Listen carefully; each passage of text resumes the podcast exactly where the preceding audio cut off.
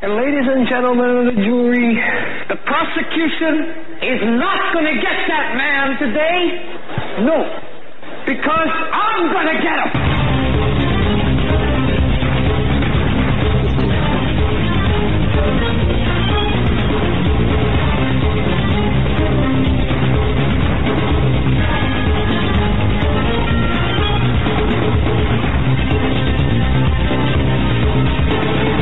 The Hagmann and Hagmann report for today. Three hours of incredible programming coming your way. I want to thank everyone for joining us. Thank you for being part of our extended family. Thank you for your support, your prayers. Much needed. Let me tell you, much needed prayers. We've got so much to get into tonight.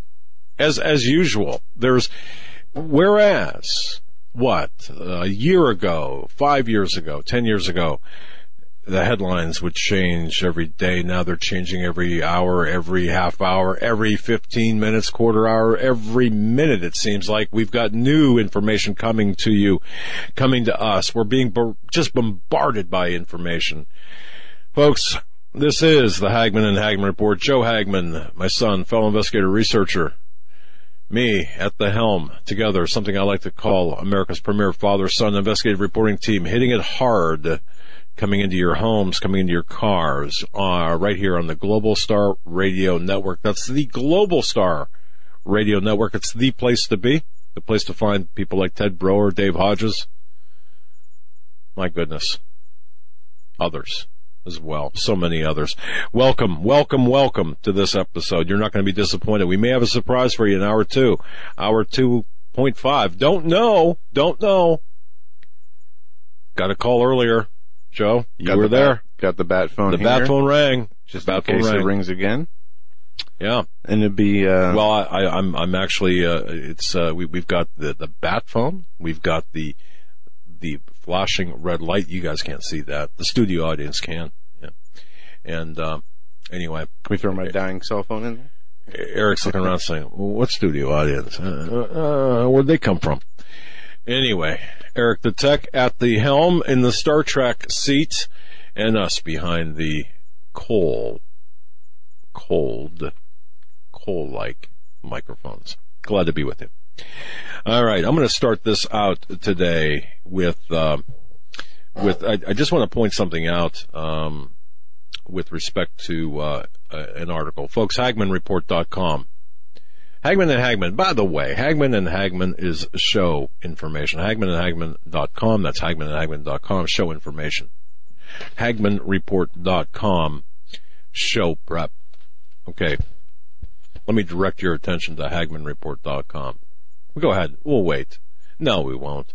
Um, on HagmannReport.com, of course, we have a three minute video by Coach Dave Daubenmire, America's coach. Make this go viral. All right. He's, he, he, coach, um, I, th- I think, I think I got to send him a new new pair of shoes because he, he and, and a new set of tires. The, the guy is like all over the place in terms of, uh, he's making a difference, but truer words never spoken in three minutes. Coach Dave Daubenmire. Folks, go to HagmannHagmann.com and click on the, uh, the, the YouTube video there, or I'm sorry, HagmannReport.com and click on the YouTube there, uh, where Coach Dave Daubenmire is at the Tiller, uh, murder house. Oh, I'm sorry, abortion clinic. Oh, I'm sorry, murder house. Well, you, you know, the blood trail, the blood trail is there. But before, uh, before that, and, and folks support Coach Dave Daubenmire, his support his efforts. Keep him in your prayers. He is in the line of fire, sometimes literally.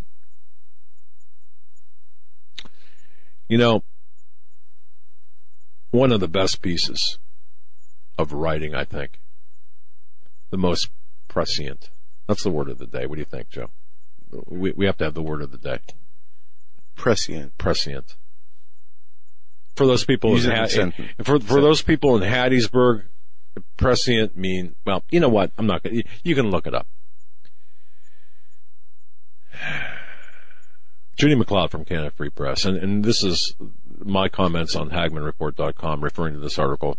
Best words to describe our times. Go away, Satan. Go away, Satan. All right. Now, sure would solve just about all of our Well, Well, you know something? I mean, it would Judi- solve most of the problems. this is this might be Judi McLeod week or Canada Free Press week because uh, first of all, she's a good friend of the program, good friend of mine. I've had the uh, pleasure of, of spending uh, a, a night. Uh, In fact, she put me up uh, overnight at her home about uh, seven, eight years ago. Um, and when I was coming back from uh, a business meeting in uh, in Toronto, and uh, the hospitality, she showed me great hospitality. And, and, and we, we talked about Canada Free Press. We talked about so much. I spent, uh, I think 18 hours, I think we spent 18 hours straight just, just talking about events. And that was back in 05, I think 06. I, I don't recall. But here she writes, best word to describe our times, go away Satan. Now I'm going to paraphrase from, from her article because this, again, is prescient.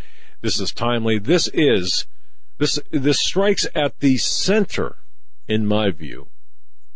And Joe, I, I know you agree, and Eric was saying, yeah, yeah, I agree.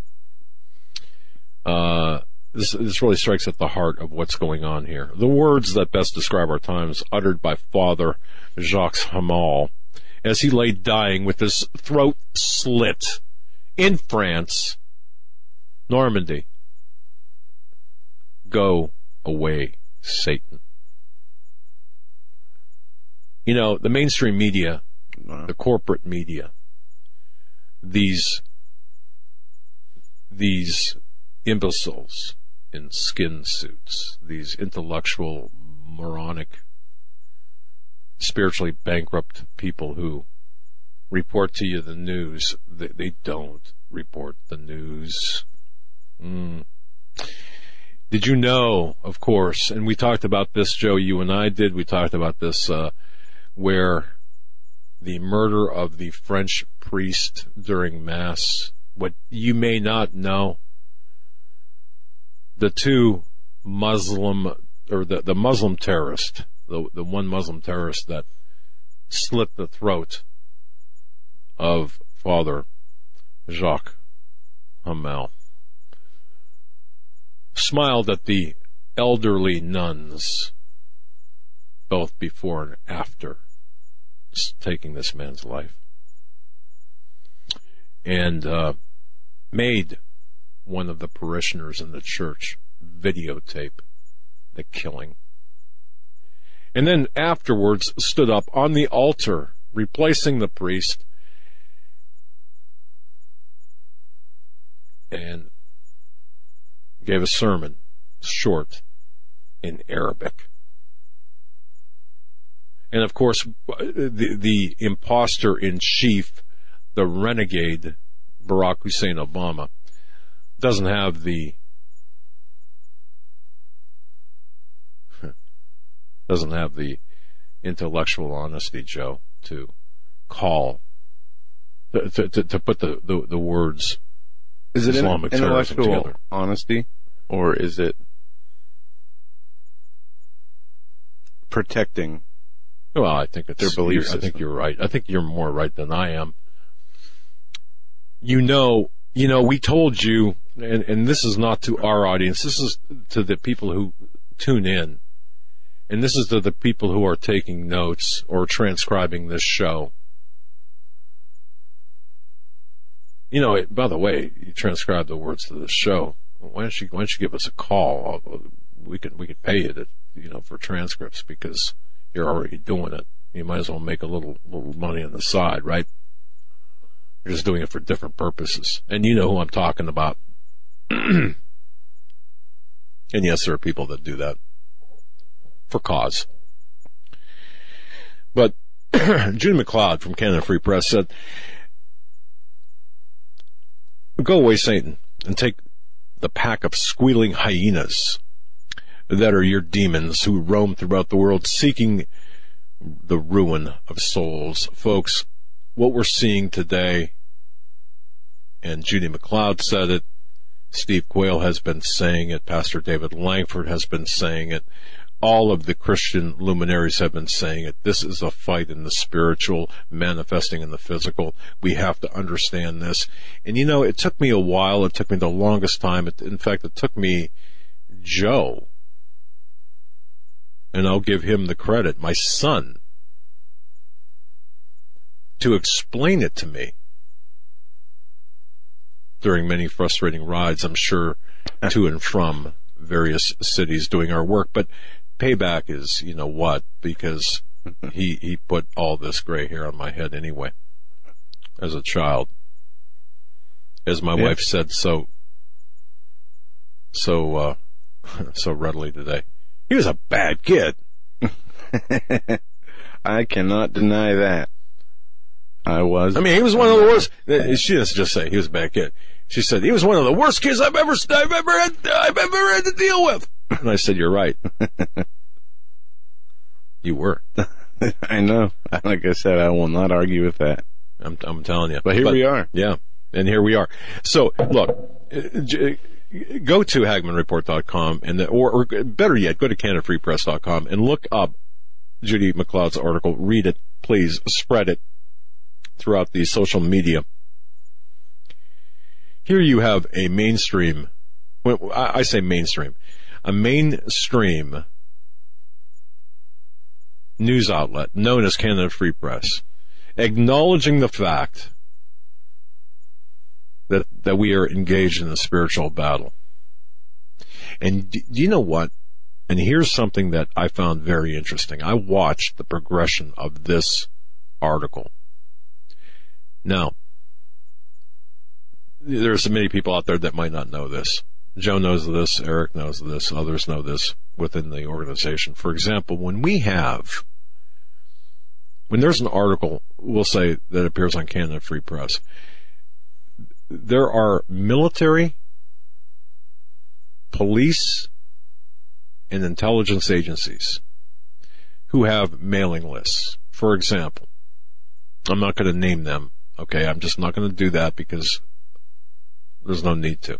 But consider this: you've got uh, both private and governmental agencies who actually harvest articles and they send it to the sub- subscribers. So, for example, because of our investigative status, uh, status as investigators, we are we are have we are invited to join mailing lists that are of investigative and intelligence.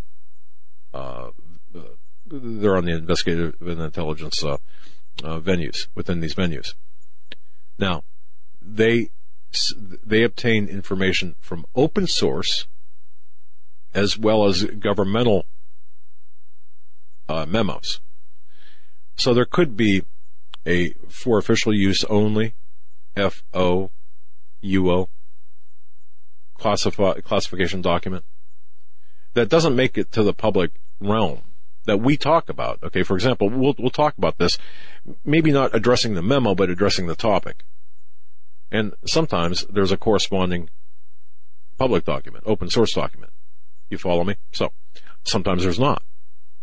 If there's a threat that, for example, that uh, t- to the transit system of, of to the metro, we'll say in DC, it may appear, for example, on the intelligence mailing list, but not appear in open source.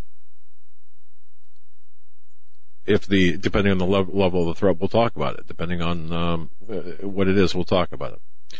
But what happens is on the open source side of both the uh, on, on the open source side of military, the uh, investigative, police, intelligence, all of this, they select the the, the people, the, the heads of the mailing list will select different articles. Not one, not one touched Judi's article, and the reason is they refuse to acknowledge the supernatural component to the war, the battle in which we are engaged. This is why I often say, please spread this far and wide. Because if they don't do it, if they refuse to acknowledge God, Jesus, these, the, the good versus evil, to me, it's a hollow point. And I'm not talking about the ammunition. But Judi writes that Satan is, Satan is in every terrorist who slaughters every man, woman, and child. It is Satan who covets caliphate and its and it is Satan's Sharia.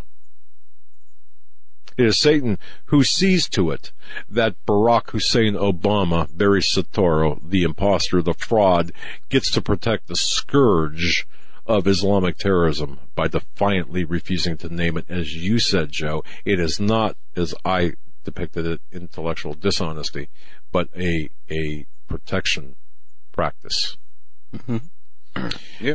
Crowned only this week, she writes, by a pope who would say he doesn't like speaking about Islamic violence because there there's plenty of Christian violence as well. Well, let me ask you something. Show me where the Christian violence is over the last decade. Crickets ain't there. It is Muslim terrorism. We are at war with Islam, and it doesn't stop there.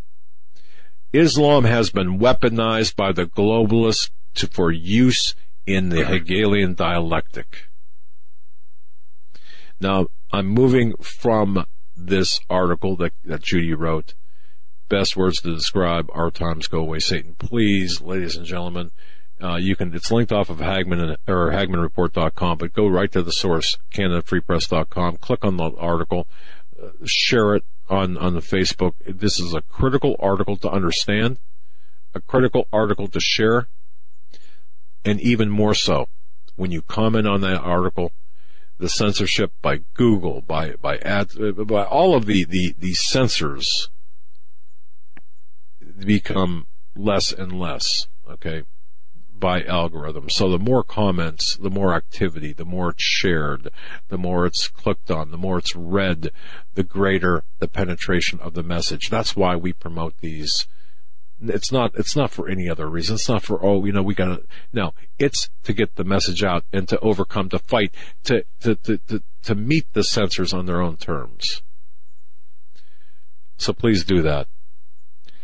But in addition to that, and then we're going to move on here. But in addition to that, again, best words to describe our times go away. Satan, CanadaFreePress.com, Judi McLeod, top, make a comment, spread it around, do what, do whatever you have to do. But indeed, understand that that, that really is at the epicenter of, of, of, uh, what we're talking about. Now, Breitbart, really quick, Joe, and I, I, didn't get a chance to talk to you, talk to you about this before the show.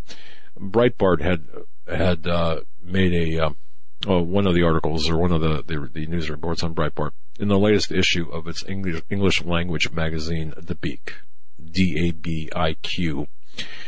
ISIS calls on Christians to abandon Christianity, arguing that Jesus himself was, and I quote, a slave to Allah who will wage jihad upon returning to earth. Now you talk about the most obscene, blasphemous piece of garbage.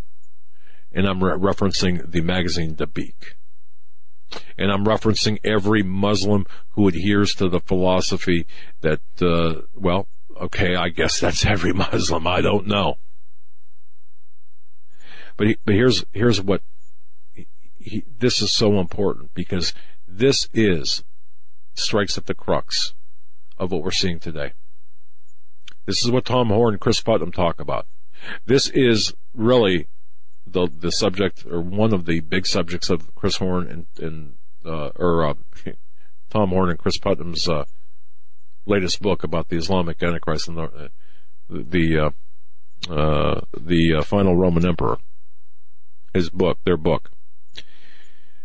The fifteenth issue of the magazine called uh, Break the Cross is dedicated to convincing Christians that Jesus was a prophet of Allah. Okay. Now, again, please know that the magazine Dabiq has, it's the official magazine of ISIS, but, but here's why not only is the name important, Dabiq, the article itself, Break the Cross, in attacking Christianity is important because here's what's taking place. And you can find this in, in Tom Horn's materials and Cris Putnam's materials in Chris, uh, Tom Horn and Cris Putnam's book.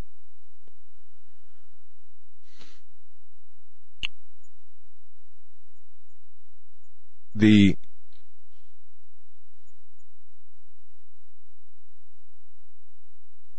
I guess I could start right here. ISIS is under, was under the leadership of al-Baghdadi. ISIS is really under the leadership of, of a number of people. ISIS is a creation of Western intelligence. We all know that. ISIS, uh, ISIS is worldwide now.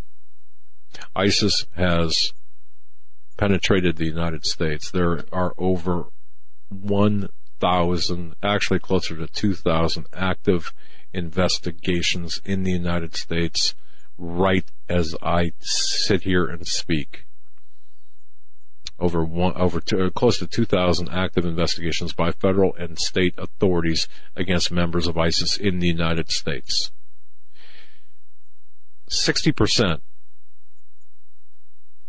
involve individuals that have come across the southern border permitted by not just Obama, not just Holder and Lynch, but by the Republicans as well. Did you see, did you see today a Metro Transit Yes. officer in D.C. Mr. was Young. arrested with trying Yes. to aid ISIS? Yes. And Th- then There, there- there's a whole there's a whole I'm string reading, of these. I also read uh, in the comment section of an article about somebody who witnessed in a neighborhood kids playing. Yes. One dressed up as an Arab with the hijab on, No, no, like no. an eight or nine year Yeah, old playing, yeah, yep. like you used to play in your front yard, rolling Yep. around in the grass and playing cowboys and Indians, whatever it is. But it looked like, uh, from the point of the commenter, like they were playing, uh, you know, police and terrorists. or uh, Muslims and non-Muslims, right? Right, right. Yeah. All right.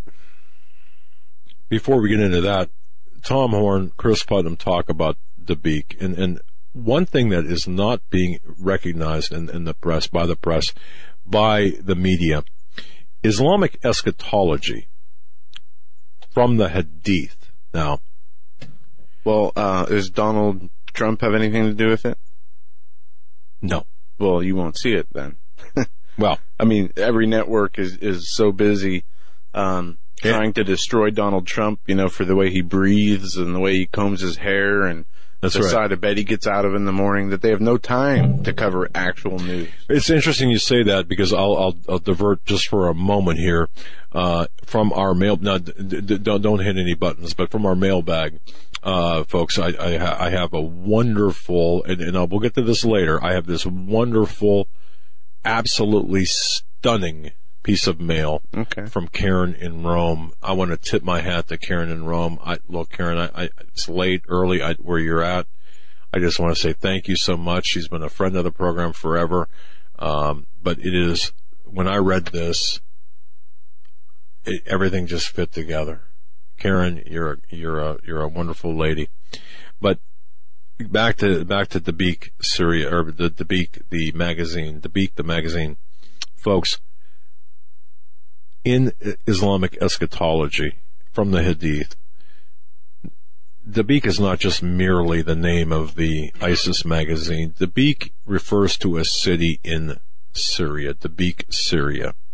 It is the, um, it is really one of the focal points of Armageddon in both Islamic eschatology and in the studies of Christian eschatology in the Times uh, studies as well. Dabiq, of course, the Romans, or Roman Christians as some scholars have put it, will land in Dabiq, wage war against the Muslim soldiers. The Muslims will win. And the last hour heralds the arrival of Isa, or Christ. Notice the word Christ, not Jesus, but Christ. And Dajjal, the Antichrist. Now, again, it's so important for everyone to understand that the official magazine of ISIS is called Dabiq. Folks, Dabiq, Syria is the epicenter, according to the hadith and Islamic eschatology, where Muslims will be fired upon, wage war against the Romans or Christians, and prevail, thus bringing in the Antichrist and Christ. Again, in the Islamic eschatology. The reason this is important, figuring into this, uh, not, not just Dabiq, but also figuring in here, is Istanbul, which is formerly Constantinople, and Rome. We saw an attack against the, the priest in Normandy, which is an attack against Rome. Dabiq is first, Rome is second. We've got a lot more to, to get into on the other side. Folks, you're listening to the Hagmann and Hagmann Report, newly revamped, coming at you from all directions. Yeah. Up next, we're going to have Chance from American Survival Wholesale. He's going to come on and talk about all things water, Class water time. storage, water That's right. preparation, water treatment in times of emergency and disaster. And uh, um, get your pens out, get your papers out, take notes. These are preparation classes, right? I mean, are they not? absolutely. Yes, they are. Very much so. Chance from American Survival Wholesale. Up next, right after this. Buckle up, saddle for battle. Giddy up. And thanks for joining us, everyone. Seriously, thanks for joining us. Having a great time. God bless, man. Be right back.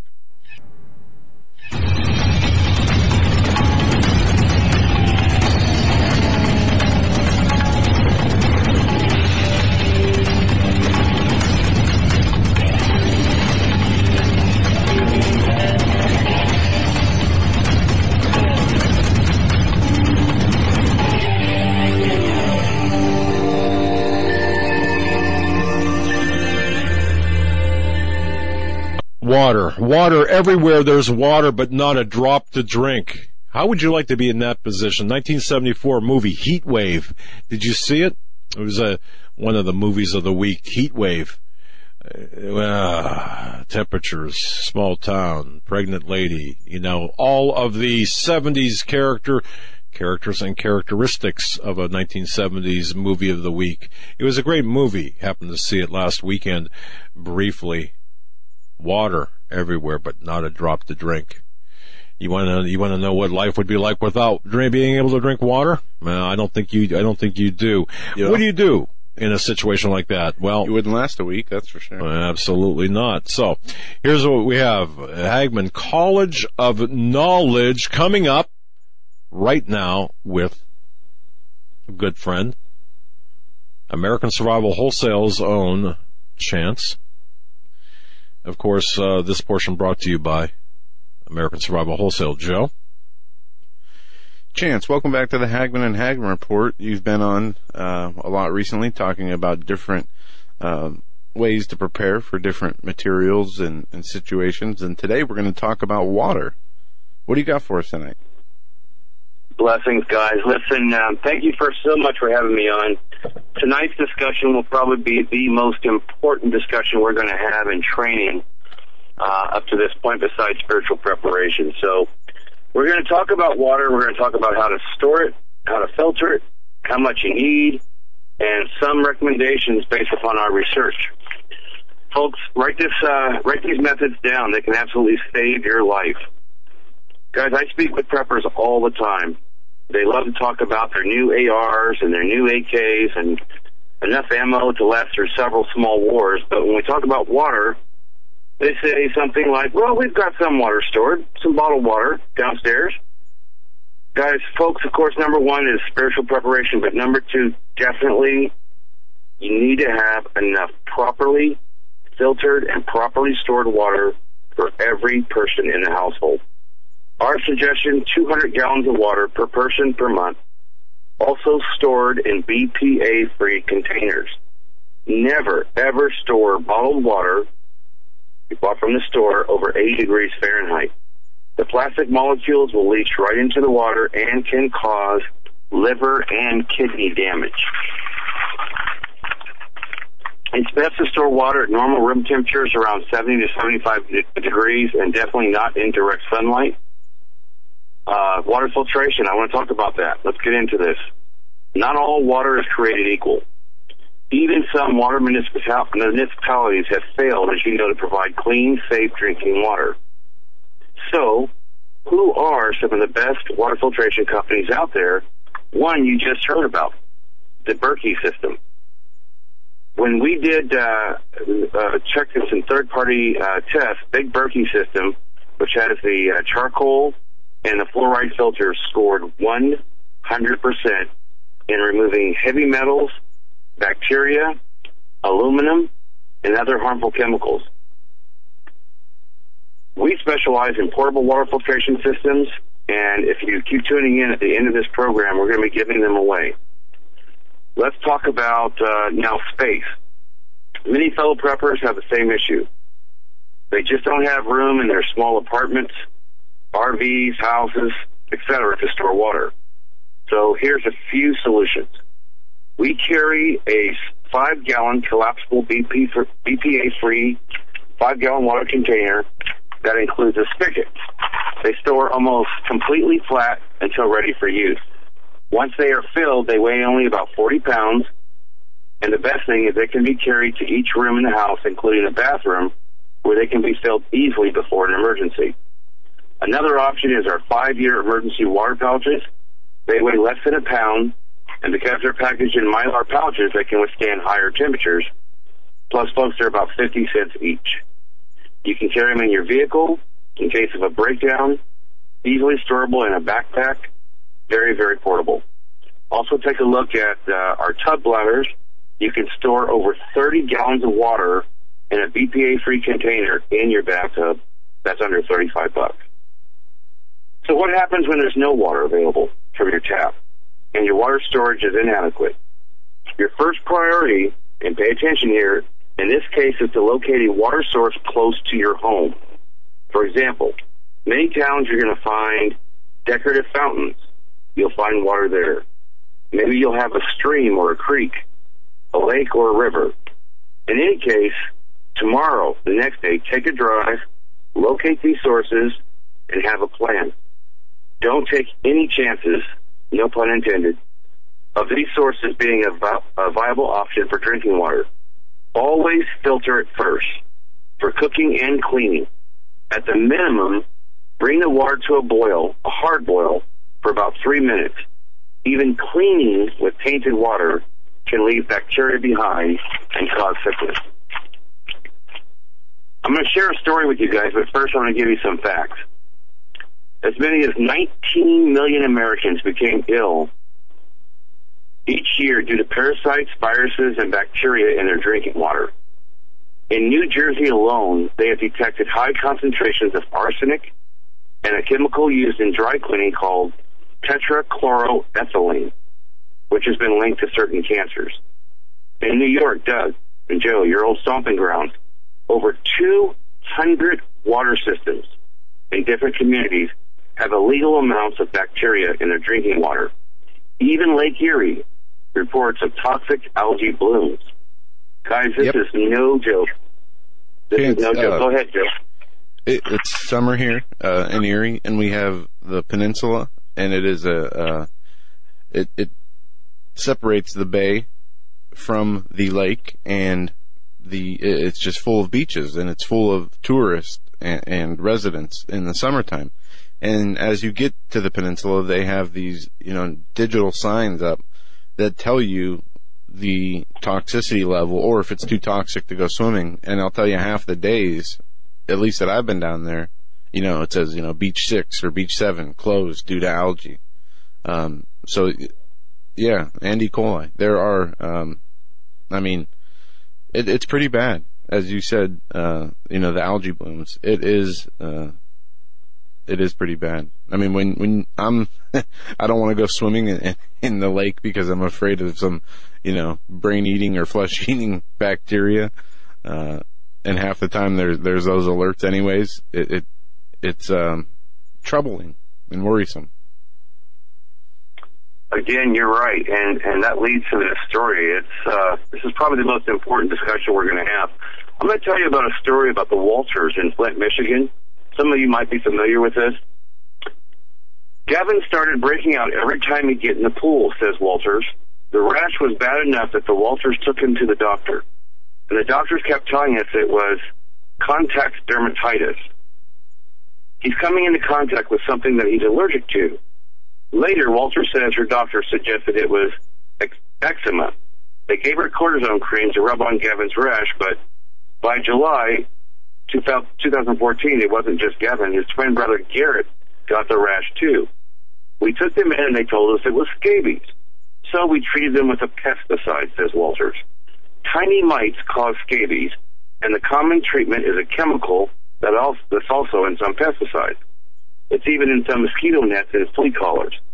The rash on four-year-old Gavin Walters' foot, Wal- Walters rubbed the prescription cream on her twin boys from the neck down.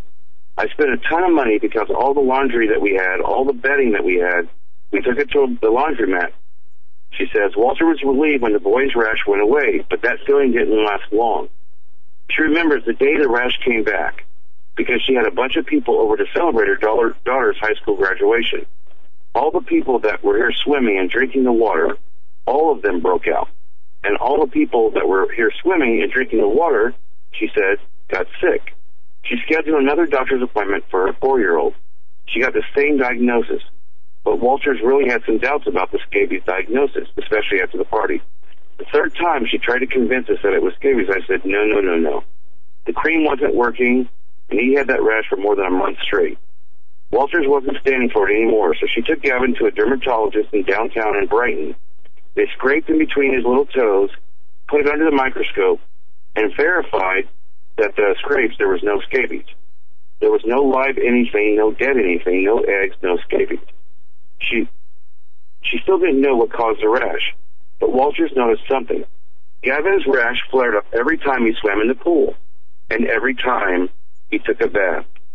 Something clicked. It became clear to her right then that Gavin's rash was caused by something in the tap water. In December of 2014, the Walters family stopped drinking Flint tap water. They contacted the city the city sent out the utilities administrator out to her home, and she pointed out to them that the water was orange. He had their water tested.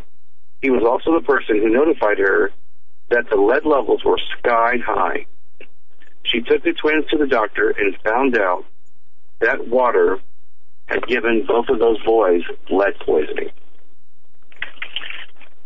That story, guys, is just one example of many facing our cities and towns across America. This is the time to take action. So I want folks to heed the advice we've given you so far. Take a look at also reverse osmosis and home distillers. For folks who live in rural areas, areas, think about setting up a rain catchment system. Check your local laws, of course, before doing that. Also, test your well water for any dangerous contaminant. Uh, you can buy tests at uh, Amazon.com which will detect any bacteria and some contaminants in your water. So here's what American Survival Wholesale is going to do to get you started.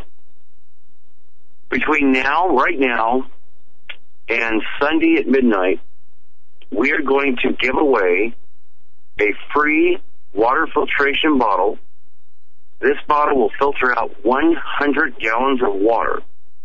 You can drink as it filters it's very portable. I would suggest that you have one for your home and one for your car. We'll be giving this away with any order over $75. All I ask is that you call us or email us directly as we have to place a special code into the system in order to make that happen. So our email is bugoutamerica at usa.com. Again, that's bugoutamerica at usa.com. Or if you'd like to give us a call, you can reach us at 818-720-0759. Do this today, folks. This is too important. Thank you, gentlemen. All right, Chance. Uh, that was good. Look, um, water, single most important uh, uh, prep item yep. Then you know, the, and, and that's I mean, Water, food, shelter. spiritual perhaps, physical perhaps, but among the physical perhaps, water, food, shelter, ammo, guns, and people of like mind as allies, Amen. friends. Chance from Amen. American Survival Wholesale, AmericanSurvivalWholesale.com, College of Knowledge, session two, I believe. You guys. Thank Love you. you, guys. All Thank right. you so much. All right, brother. All right. Take care. And, and there you have it, ladies and gentlemen. Look, look, look. It does no, it does no good for us to, to sit here and to talk to, to everyone about, you know, the world events and what's taking place, uh, if we're not prepared to act upon what we believe in. And we, folks, we are prepared to act. We are acting on what we believe in. And of course, we've got the spiritual side of things and the physical side of things but the spiritual side exponentially more important, vastly more important than the physical. However, we cannot resign from the, from the physical and uh, expect to expect to uh, to be uh, taken care of. I, that's my belief. Now, you might have different beliefs. That's up to you. If you have different beliefs, that's that's up to you. But I do suggest that everyone gets prepared and gets prepared now. Don't wait. I remember her, Joe Hurricane Sandy. I think it was uh, coming up the East Coast not too long ago, a couple of years ago, and uh, I remember walking into. As a matter of fact, I still have the image. I, I'll, I think I'll put it up uh, maybe later tonight. Uh, walking into uh, one of the grocery stores and seeing an entire shelf where the bottled water was completely empty. Mhm. Yep. And uh, I, I also went to Home Depot and went to uh, I went to like three different locations: Home Depot, Lowe's, and I believe a like a True Value kind of local, if you will, locally owned hardware store. And I, I just happened to ask, you know, do you have generators? No, we're, we're all sold out of generators. We'd have to order generators in from the west, west coast. Really? In fact, you couldn't find a generator. And bottled water, no, not around. And, and we are far enough or, uh, west. Uh, we are far enough west of the East Coast, where it shouldn't have mattered. So if you take that and, and apply that to what was going on on the East Coast in the run up toward that hurricane, you can see how quickly supplies will dwindle. And you know, and I spoke to someone, and, and Joe, I, I think you can back me up on this. I, I spoke to someone in, the uh, retail industry, or in the uh, um, uh, the uh, supermarket, actually a manager of, of one of the larger supermarket chains. Look, folks, they don't have a lot of stock in their back room. I mean, what they have is limited and what they can get is limited. So, you know how we used to say they they have a three day supply. I think that's I think that's drastically has been drastically reduced, uh, at least on the uh, with respect to the most uh, um, most recent reports that I've been getting. Now it's interesting that he did say something, and and the, I don't know if you caught this uh, bottled water that that uh, exceeded 80 degrees Fahrenheit temperature in storage. Don't drink it. How, how, folks, how are you able to tell? How would you be able to tell if that water was being transported on a truck, non-refrigerated truck, or you know, no reefer on it? Uh, um, how would you be able to tell, for example, if Right. the if the, the interior temperature of the water exceeded 80 degrees because of the leaching of the uh, of the uh, toxins? I don't think you can. So I, I think we're largely dependent upon our own efforts here and there where you are to prepare for what is coming.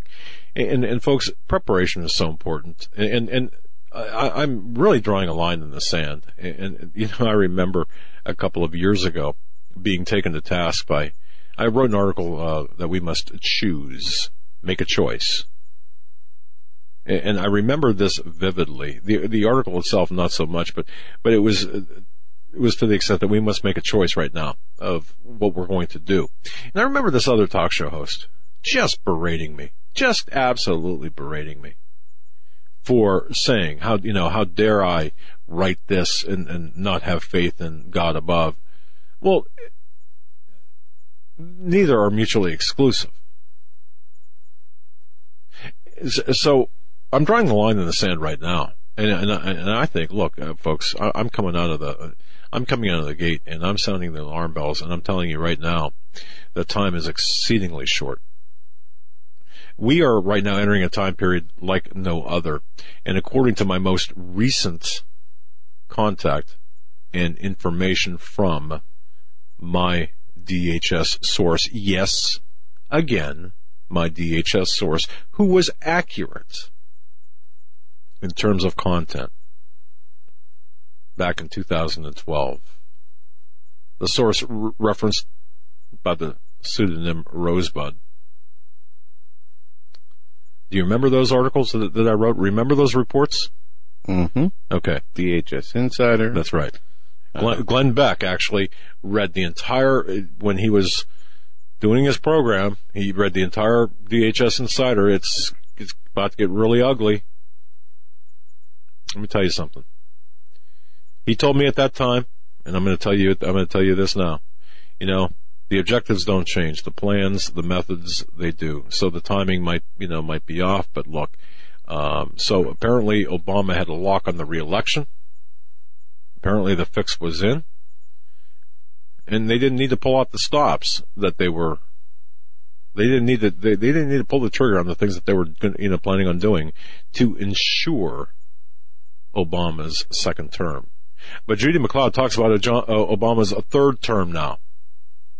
And that's not physically, that's not a physical placement of Obama in the Oval Office, although at this point, who knows? Or in the words of Hillary Diane Rodham, the witch Clinton, what difference does it make? Folks, Obama's third term could very well be in the, in the form, presence, and style of Hillary Rodham Clinton. And if you don't believe me, just ask Obama, just ask Hillary. Look at how they, look at how they just, look at how they rigged the election, rigged the delegates. Some say, well, no, it wasn't really rigging. It was just knowing how to capture the super delegates and delegates in favor of Hillary, Diane Rodham, the witch Clinton. But have you noticed? Did you notice, of course, how the media, the six corporate media outlets, how they refused to show the the demonstrations, the protests, the riots, the uh, liar shouts of liars uh, or shouts of liar to Clinton. I guess that wasn't enough to keep old uh, William Jefferson Clinton awake, however, for the speech, but uh, during his wife's speech. But uh, nonetheless, the network censored all of the opposition. we're, we're definitely living in an Orwellian society. Yet, yes, we are. Uh, so, I mean, that's just an understatement. Um, you see yeah. that, you know, one of the interesting, um, headlines out from the last week, two weeks, that was the media spent more time covering, um, Trump's wife, uh, a photo of Trump's wife than they did the email scandal. yes. Um, I mean, we have in a number of stories today, uh, you know, this con guy, Yeah. Oh. Oh. Oh. Oh. Oh. Oh. and we can save this talk Oh. until in the second hour. oh boy. Um, I'm I'm twitching. but I mean, Trump is being dragged through the mud on every network, including Fox News. There's new deceiving poll numbers out saying that he Hillary Clinton now has a, a 10 point lead, I believe.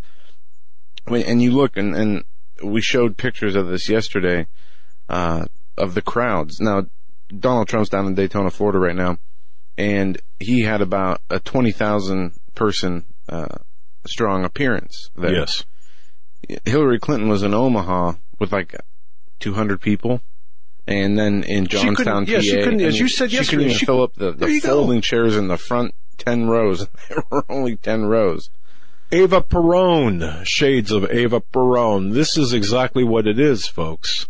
And it is just constant manipulation. You know, Trump is getting so much, uh, Well, Hillary Clinton now is calling for a tax increase on the middle class, and all ten people at her event, you know, cheered her. Trump, on the other hand, is, um, you know, he's not the smoothest and uh, politician, and, and people aren't obviously aren't comfortable with him, at least on uh, some in his own party and, and many on the other side.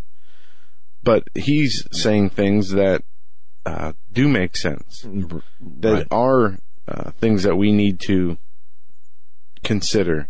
Uh, there is a you know a Hillary presidency versus a Trump presidency. We know what we're going to get with Hillary Clinton. Now with Trump, it could be uh, you know hundred percent worse, or it can be hundred percent better. But there's a chance Yeah. that it will be better. Now, will it save anything? Will it make any difference in the in the end run? Um, I don't know. No, change has got to come from within us. The people at the bottom, us little people, you know, not, not the globalists. We have to make the change and it's got to be us that makes the change because the change doesn't come from the top down. It comes from the bottom up and change does not come from the change of policies. It comes from the change of spiritual uh, wholeness and purity and the strive to be pure. Change comes from reassessing and fixing and stopping these this wanton slaughter of unborns and this this this bullcrap. Uh, and I, eh, this saying that homosexual marriage is the law of the land. What a bunch of horsehooey! It's not. It is not any law, there is no law that, that can exist that is antithetical to God's law and the Constitution, as Greg Jackson likes to say. And and then you've got and Joe. Oh, I, about Trump, I want to just warn people: the stage is being set. Did you see, Joe? Did you see this? ABC News is reporting. Hey, wait. Trump's going to drop out. Well, yeah. What happens if Trump drops out? Okay, he's not going to drop out. There is something coming down the pipe. Something. it doesn't have anything to do with Trump. It's. I think it has to do with Hillary. There was a second seizure-like moment. Yeah, I saw that. It was a Now the Linda Blair uh, Linda Blair moment. I got to watch it because I I saw the first one. I, I saw the headline about the second one. It was a 17 minute YouTube, and I didn't Yeah. have the time Yeah. before the show. But she's like, you know, um, and that's a bad impression of it. It's much worse, much more uh, jerky. Yes. Um, but it, it's just unreal. Now, as I said about Hillary Clinton wanting to raise the taxes for the middle class, this was at on Monday when she was in Omaha. And Eric, if you can show uh, Oh, the pictures, the picture from my my computer that's up right now. New rally photos emerge, and it's startling, uh, or it's starting to be, starting to become really embarrassing for Hillary. All right. Um, now they the media shows it Joe, a certain we, way. we got we got to stop here because we're we're gonna we're, we're entering into the uh, into the, into entering into this break, folks. In case you haven't noticed, we're just really quickly. I don't mean to overtalk you, but we are getting into we're we're, we're changing our format a tad. Uh, but that's an important depiction. well, it's not up there yet. Oh, okay. I can't see that, but that's a very important depiction. Folks, I want to thank each and every one of you. We want to thank you for sticking with us. The Hagmann and Hagmann report, brand new, invigorated, ready to fight. Saddle for battle because the battle is coming to you. You don't have to go to the battle. It is coming to each one of us. It is both spiritual and physical in nature. Yes, it is. We will, we will, we are on the side of good. And, and I truly believe it's going to get bumpy, obviously, but, uh, we know in the end who wins. And thank God. Stay with us.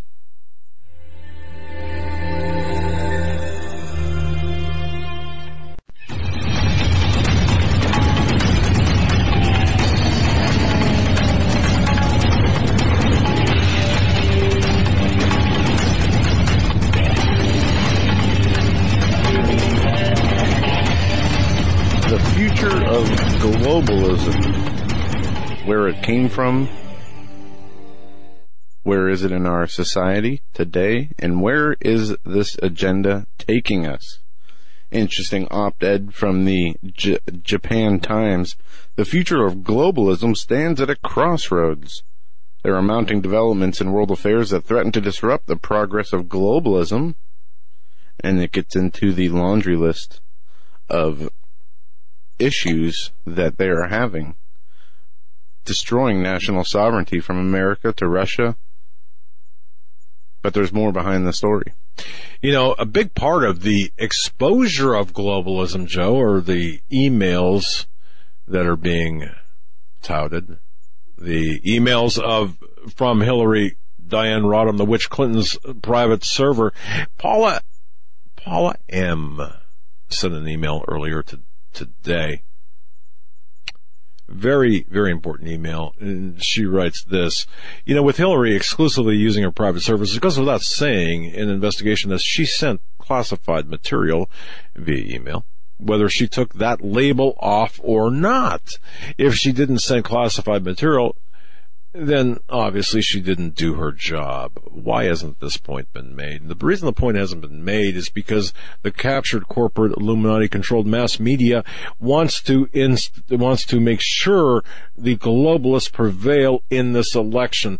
The corporate media, Joe and, and Paula and folks, they are involved in obfuscation of the facts, of course, the corporate media that is and uh, you know it's it's a it's a question of uh, of are we paying attention? Who's paying attention? And you know what, folks, we together, Joe and I, before the show, we were talking about how difficult it must be and is because it's difficult for us to talk to, convince, and otherwise educate, inform people who don't want to hear the truth. And sometimes well, Maria Kneas, author of Prepare for Persecution, sent some just wonderful emails with a lot of information and talking about that strong delusion. Uh, Joe, what do you think? I mean, um, as we as we see people out there, and we talk to people, we talk to people about events, current events. Everyone seems to be under this strong delusion. And I do think this strong delusion has gripped many people in America, in the West. And the people that are pushing for the globalist agenda. The people who want to eradicate any form of nationalism and, and pride in both our nation and our culture and our heritage. They, uh, they are responsible. Well, there, as Judi McLeod said from Canada Free Press. And folks, if you missed the beginning of the program, we were talking about Judi McLeod, Canada Free Press. If you go to HagmannReport.com, it's featured right there. Best words to describe our times. Go away, Satan. The globalism is Satan's modus operandi, isn't it? Well, it is back to the, the Tower of Babel. Yes. It is back to the one world system of religion that has man and Satan at the top. Yes. Uh, where God should be. And interestingly enough, I learned a lot about the Russia and Crimea uh, today, listening yes. to a, a speech or an interview that Putin gave, and how he and Russia really are fighting this globalist takeover. And I guess in a way I have, in a perspective that I have not looked at it uh, before is NATO. But, you know, when we read in the Bible, we read about an alliance of nations coming together, and that eventually all of them will go against Israel. NATO is the biggest alliance of nations there is, with the strongest nations on the planet, aside from a few. And what happened in Crimea, if you go back and, and do the research, was funded by Soros at the grassroots. And what Putin says is that it was a United States effort to remove the sovereignty of Crimea from Crimea and mm-hmm. Russia mm-hmm. in order to install the North uh, American uh, to n- install NATO, right? Uh, Crimea as a NATO member. Now, as he got into this, he uh, was talking about you know nationalism versus the UN Charter of surrendering sovereignty over to an international body.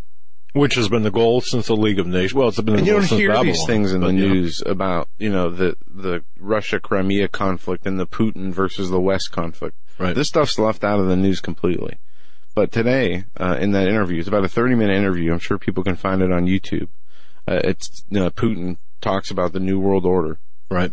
He talked a lot about the, the sovereignty and why he did what he did and how he does not want to see the return of the Soviet Union as many in the West uh, say he does, and he's not trying to, um, you know, take over the government and, and people of Crimea. They actually held a vote where they voted to stay with the Russian uh, Federation rather than be annexed. And But wasn't that vote depicted as being it was Uh, depicted as being as being manipulated?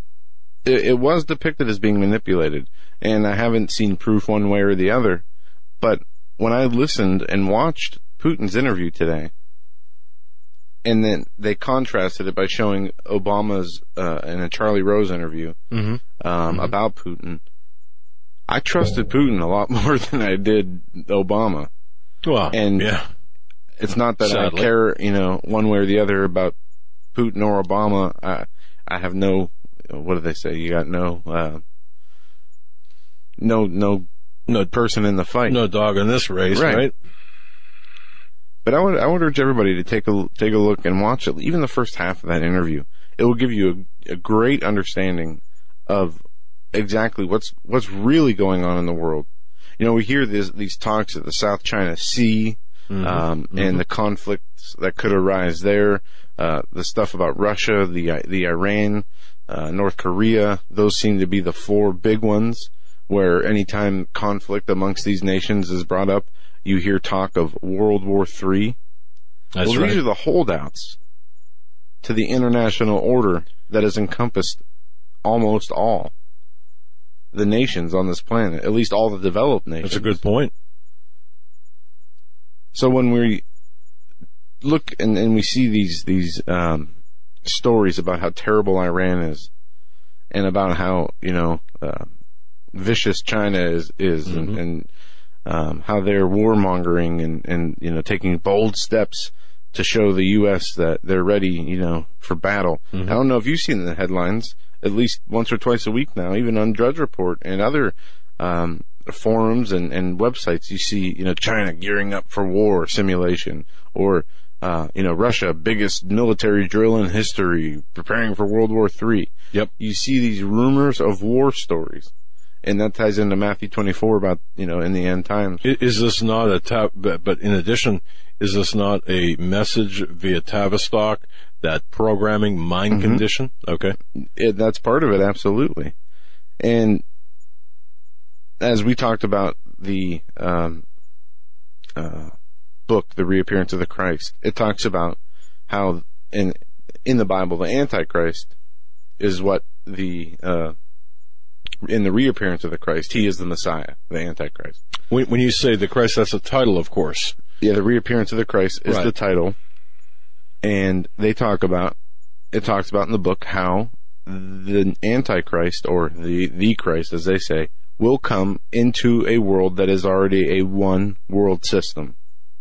Hmm I mean, they're sure of it in their writings because they mention it just about on half of the 74 page book that it is.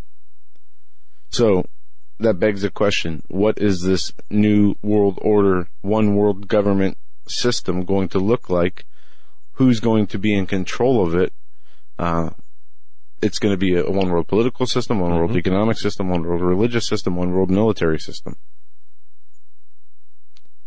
And when we see that, uh, as we've been talking about on the show five years ago, if you said New World Order was coming and globalism was coming, you were marginalized, you, You were were called names, you were, um, you know, laughed at. And today, without any real, um, you know, segue, they are just saying basically, uh, Trump is a nationalist. He will get in the way of globalism. Isn't that interesting? When, when it, and, and folks, when it was the last time you heard in domestic, in the domestic political arena, someone described as a nationalist? When's the last time in any election cycle? And all of a sudden now these words are, are such as nationalist, nationalism, are starting to make their way into the public lexicon. I, very interesting observation. Yeah. And, um, you know, what's happening with Turkey, what's happening with the, uh, the facelift and reorganization in the Middle East, uh, even Japan Mhm. is becoming more authoritarian. uh, as reports uh, have come out that in Japan, um, where is it here? I hate when these uh, update pop-ups come. Japanese government shifts further toward authoritarianism and um, militarism. And it goes on to say that one of the most discomforting aspects of Neil Howe and William Strauss' seminal work on generational cycles, The Fourth Turning, 1997, the fact is that, as far as American history is concerned, they all climax and end with massive wars. Yes. To be more specific, the first fourth turning in American history culminated with the Revolutionary War, the second with the Civil War, the third ended with the bloodiest war in world history, World War II. The number of years between the end of the Revolutionary War and the start of the Civil War was 78 years. The number of years between the Civil War and the start of World War II was 74 years.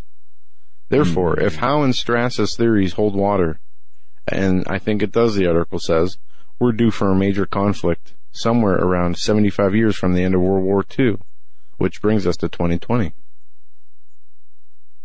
And the article goes on. Isn't that interesting? The date 2020.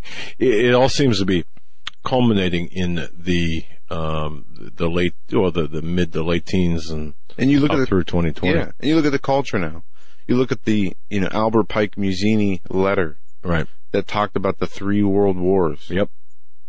I mean, everything that was written in that letter, especially about the Third World War, that groundwork has already been laid. Yes. Oh, oh, yes, yes. There is little left to do. You know, one wrong, uh, one Gulf of Tonkin incident, um, one false Yeah. flag, the, you know, could be a biological threat, it could be an economic collapse. It's going to take one event, and the whole world could be in a nuclear war within minutes. And it will be the last world war. Until Yeah. all the nations come against Israel. But that's where we're very good point. going. And this is where we are. We're going to war. We are indeed. Because, er, er, and remember, And that's history prior- repeating itself. It, there you go. And remember, prior to 2000 or the attacks of 9/11, how many things that were being well, how many things were covered up by 9/11? I want to get into one thing really quickly. Let's let's take a closer look at this point of something. you need a monocle. Mm-hmm. Magnifying glass.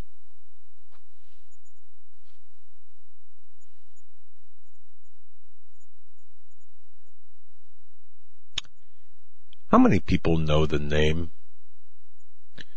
How many people know the name Seth Conrad Rich? No, never heard of it. Never heard of him. Well, now this is something, we're going to take a closer look at this, and we are taking a closer look at this, but not like the drive-by, fly-by media does. No. We are taking a closer look at the murder of Seth Conrad Rich. Now, for those of you who don't know who this gentleman was, Seth Conrad Rich was gunned down outside of his Washington, D.C. home a few weeks ago. This has been reported on mm-hmm. by several outlets. The circumstances around his murder have been suspicious from the beginning. Rich was killed in the wee hours of the morning, somewhere around four o'clock in the morning, which is my lunchtime. Now, now, now the, the time of death, the time of his killing, of course, is suspicious by itself. And new t- new details from One American News are fueling suspicion that he was perhaps murdered. Wait for it. He was perhaps murdered to cover up the long trail of corruption within the Democratic Party. Now, apparently police thought that the murder of Seth Conrad Rich was a robbery gone awry. A robbery gone wrong. But when, when they didn't find anything missing from his body, the theory was soon abandoned for, well, maybe we should look at some other motive. Coincidentally, and much to the consternation of websites like Snopes or the Soros led websites, much to their consternation, who are trying hard to fight this. Through misinformation and deliberate obfuscation. Rich was investigating numerous cases involving the Democratic National Committee and election fraud, electoral fraud, and was set to testify against Hillary Rodham, uh, Diane Rodham, the witch Clinton, in the email investigation. Now, you will find on various news sources saying, oh, that's not true. That's not true. That's just, no, no, no, no. Oh, but it is.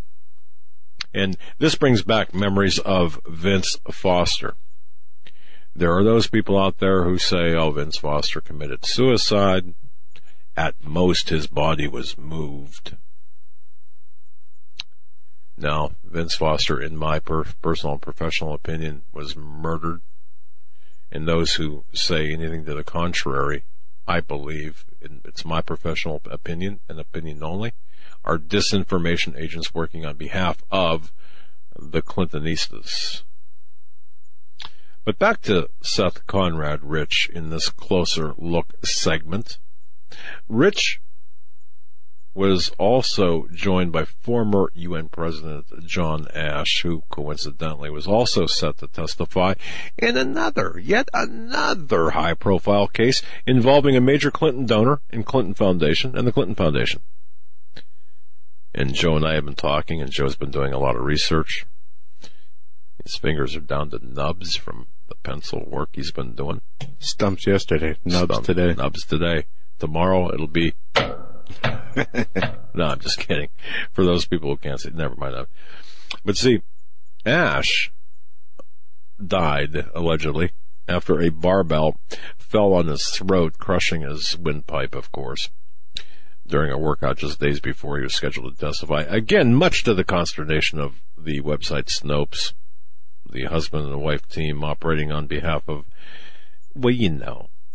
Anyway, but, uh, just much like Rich Dodd mysteriously, as he too was scheduled to testify against the Clinton criminal cabal. Well, are, are, are you folks seeing any connections yet? Folks, you didn't see that, but Eric came over and was rubbing me. I don't know what's going on here, but that was funny. But for those who, who are or, or visually uh, challenged, in other words, don't have the video, um, apparently he put his splash screen up, came over, and oh, I just felt this he rubbing. rubbed his forearm. you all right?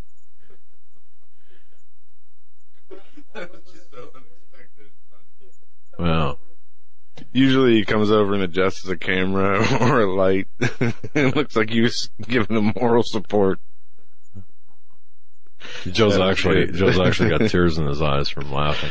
Yeah, that was funny. But anyway, folks, look, we're looking here at in this closer look segment at the death of the the mysterious uh, murder, in my view, of of uh, Seth Conrad Rich, and as it relates to the Clinton criminal cabal, we need to take a closer look at not just this, but the entirety of the bodies left in the wake of the Clinton criminal cabal. New, de- new, yeah, the, the, the new details forthcoming in this closer look segment. Now that I've now that I've been rubbed sufficiently by Eric the Tech, I don't know. Is that is that out there, or or does that like mark a new uh, a a new uh, a path to our relationship here, Eric? I mean, my goodness. You know, it's just funny because the way you did it. Usually, like I said, you come over and adjust something. Yeah. And so I'm watching, looking to see what he's coming to well, adjust. no, I he had walks around. I no, apparently I had puts his uh, arm around. I, I had some sort of gunk or something on my sleeve here that was that was that was really You can shine my shoes when you're done. Oh my goodness! But anyway, um, so so uh, again in this in that closer look segment, uh, the the we will be updating, of course, the uh, the details about the body count left by Clintons, and there will be more. I guarantee you, there will be more. Um, very good. Paul McGuire, and, and I'm just going to segue and pop it back to you. Paul McGuire had done a really great job in a recent article, an article published uh, yesterday about nothing is as it appears. It's going to be on our website uh, here after Yeah. the show. But uh, Nothing is as, as, as it appears. The truth is stranger That's than fiction.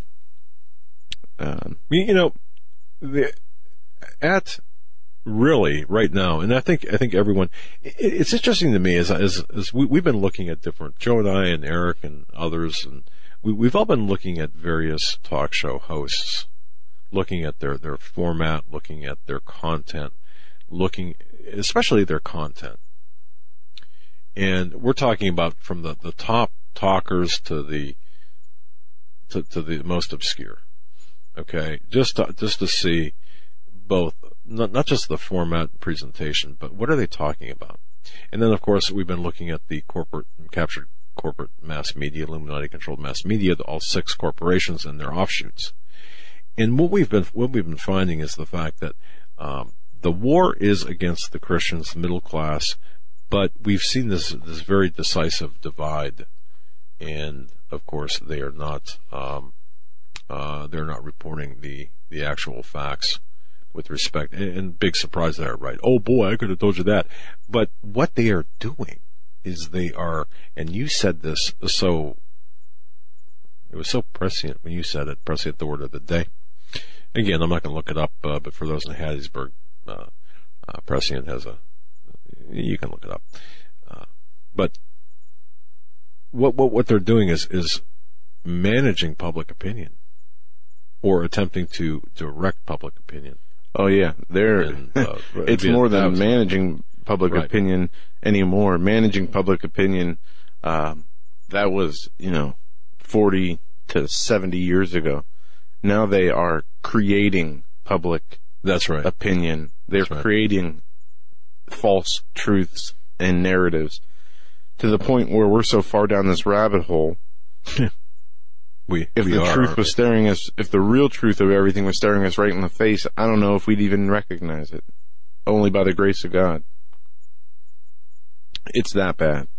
When you Okay. have a, when you have a presidential candidate who um, is guilty of treason, except for the conviction, but even though the director of the FBI basically said as much, when you have a presidential candidate who has done more to bring this agenda of globalism into the reality of our world, when you have a, a, a, nominee who was a member of one of the highest uh, parts of our government, the head of the State Department, selling influence, selling jobs for donations to her foundation. Yes. When you have a nominee who has her husband, I did not have sexual relations with that woman, only to later say, yeah, I lied. Uh, for her to cover that up, for her to cover up and intimidate the victims of rape from her husband.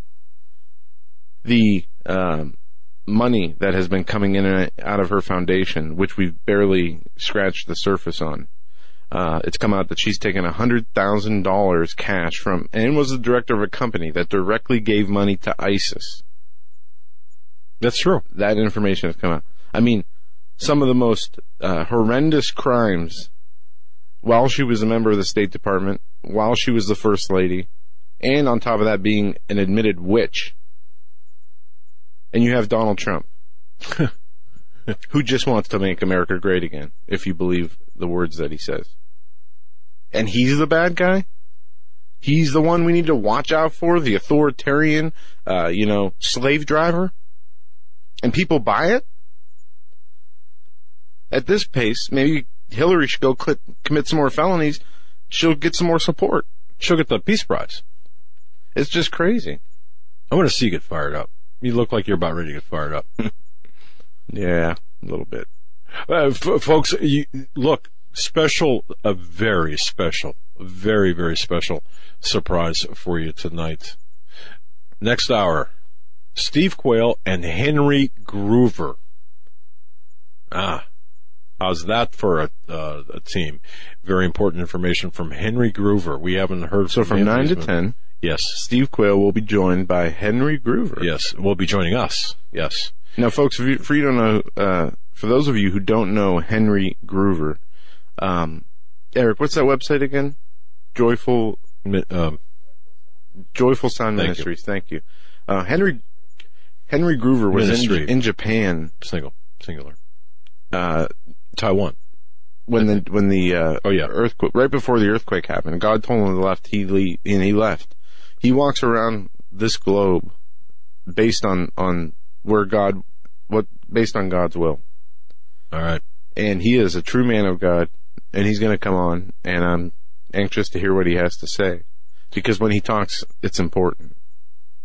When he, it's kind of like E.F. Hutton, the old E.F. E.F. Hutton commercials. When he talks, people listen. Folks, the Hagmann and Hagmann report next, not this next segment, but, uh, the next hour. Henry Gruver, important information to share. We want to thank each and every one of you for listening, for joining us, for being part of our lives, being part of our radio show. And when we come back, before Steve and Henry come on, we're going to continue to talk about the future of globalism, Yes. specifically where it is going to take us um, as we are on this journey together.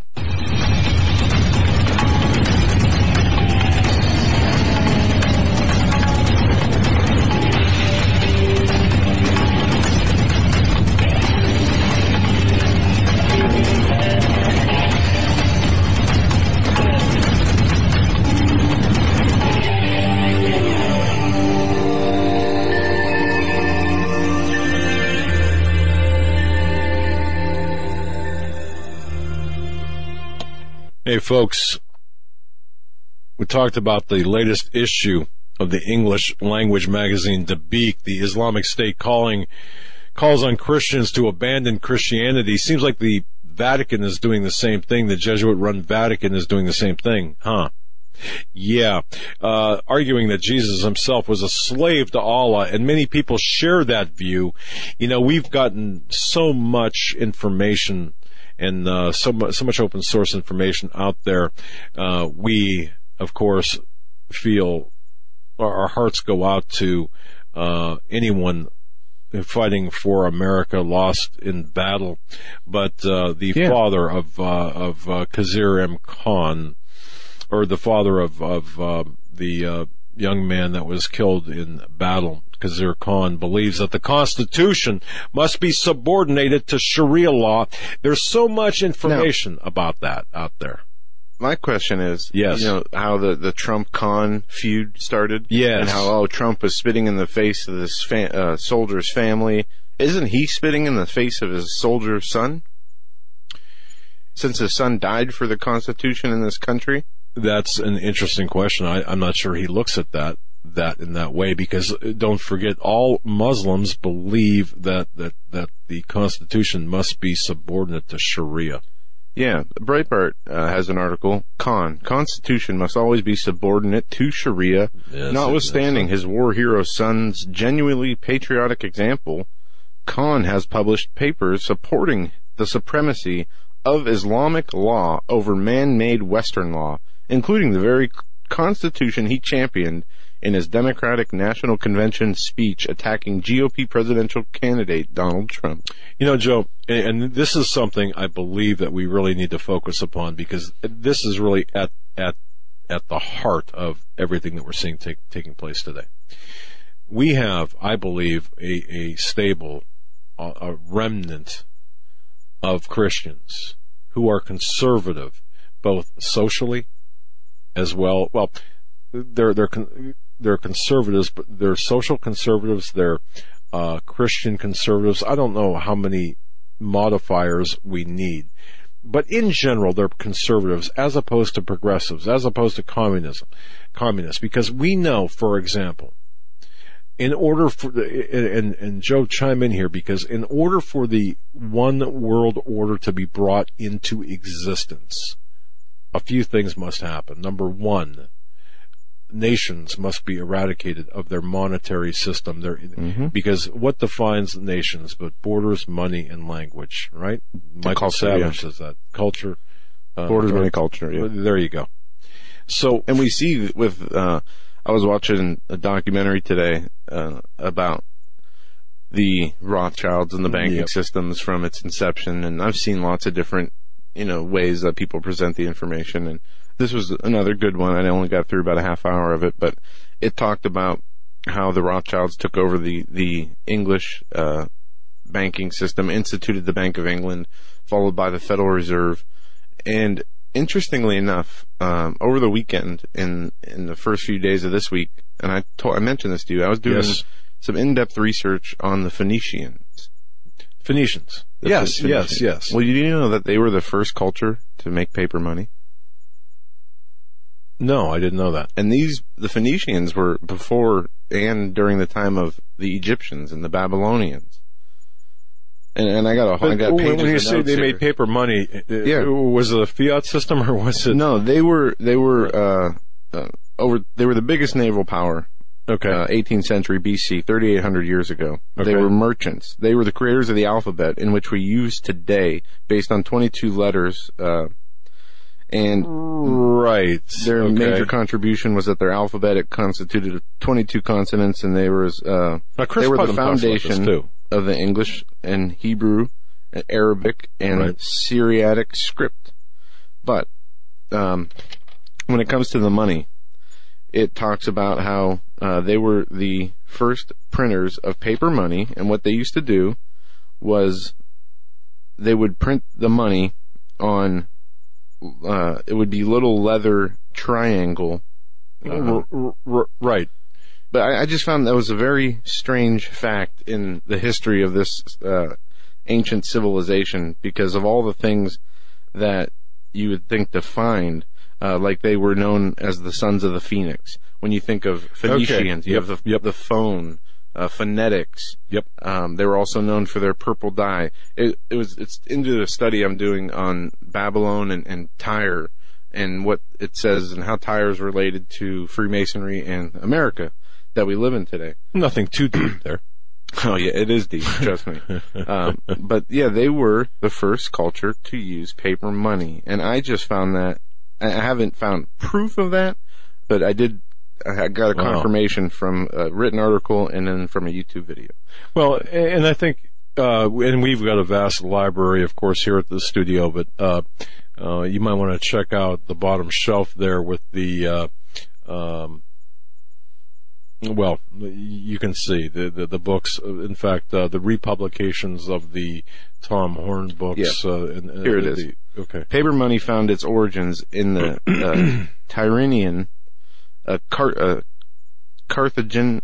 I can't read my own writing. Carthage uh, was a city that was created by the Phoenicians. Right. And what they did was they used an inscribed um, a symbol on a triangular pieces of leather, which was used as paper money. Okay. And, and then, then there was the, excuse me, the, the stick as well. But the, the, all of this is interesting. And, and the reason this is important is because, uh, we, we do have a segment titled, uh, but we won't use it now, past is prologue. There's nothing new under the sun. And it's interesting because the, the further back you look, the further ahead you can see. And we're seeing history not just repeat itself, but the old world order coming you know, re- being reformulated into the New World Order. It's the same gods, small g.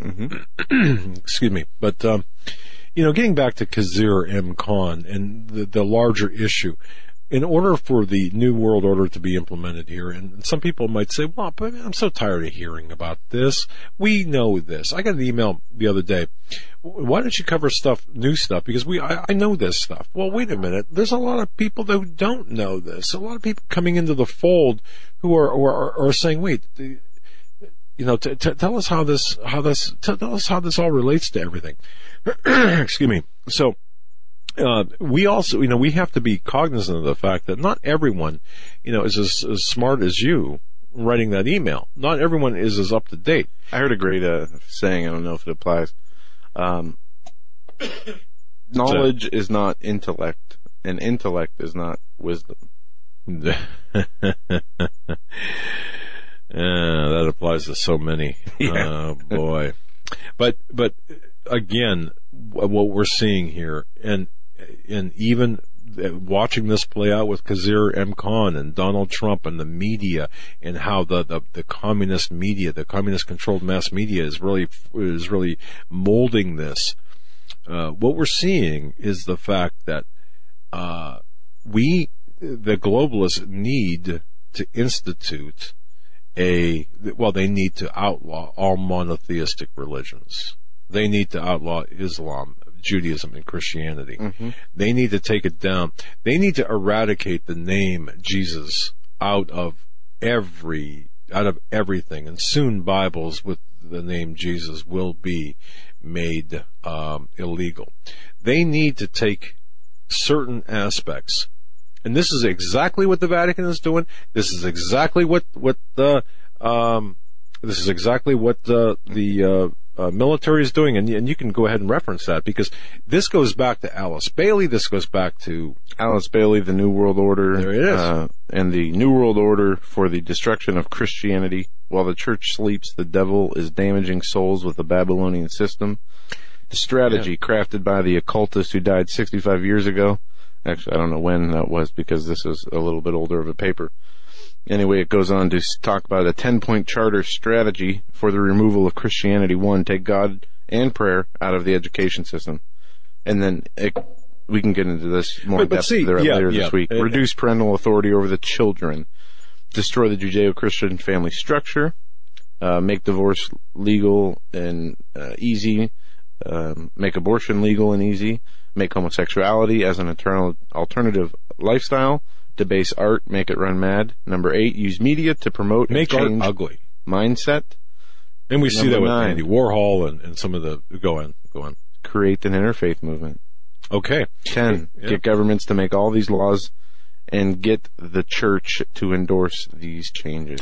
And isn't it funny because the title of tonight's program, "The Future of Globalism," isn't it? Isn't it? It's not funny. It's not coincidental. It is. It is how we have worked this program tonight to show you Coach Dave Daubenmire in front of the Tiller uh, uh, uh, Killing Center. Three minutes of truth saying, hey, you know why we're here? It's because the lack of fathers, the lack of leadership by Christian men. And he, he makes a lot of good points. And then we go to Judi McLeod who says, get the heck out of here, Satan.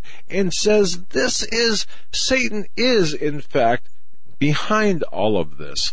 This is not by accident, this program, the future of globalism. It's not by No. accident, it's by planning. And this even is though- how it's being, this is, we're, we're laying it out for you. Go ahead. Even though I didn't want to get into any of this, uh, the Phoenicia stuff, this is something I plan on working on for a little while and to be able to present it, um, in a, in a very, uh, understandable, Very and- coherent, cohesive uh, manner. We with got it. visuals. But you know, they were uh, noted as sacrificing their children. They were noted for their brutality um, with their own children and with the, human sacrificing and cannibalism. Mm. What you said about Dave Daubenmire, you know, the the fathers, where are the fathers? Well, you know, unfortunately, when it comes to abortion, men don't have a right to say, "I don't want Men have given my up child in her right, belly." either by by either wittingly or, or it. un. But see, but see, had we, and, this is a mistake. I, I- this is my uh, opining now. Had we been men, or uh, had the men been men and acted like men, we would not be in this position. Because we have a duty as men, as Christian men, I believe, and this is my personal opinion, not just to lead, not just to be leaders, but to be leaders. I mean, not just to um, you know, be, be simple uh, businessmen and, and, to, and to earn the money. Uh, but we have uh, uh, the re- uh, we are required biblically to be leaders of our family. That is to say, to lead our families in prayer, to lead our families in uh, in this uh, things, all things spiritual. We have the the requirement to protect our families, and and woe to those men who are wussified to the extent where they will not protect their families. I have no use for you.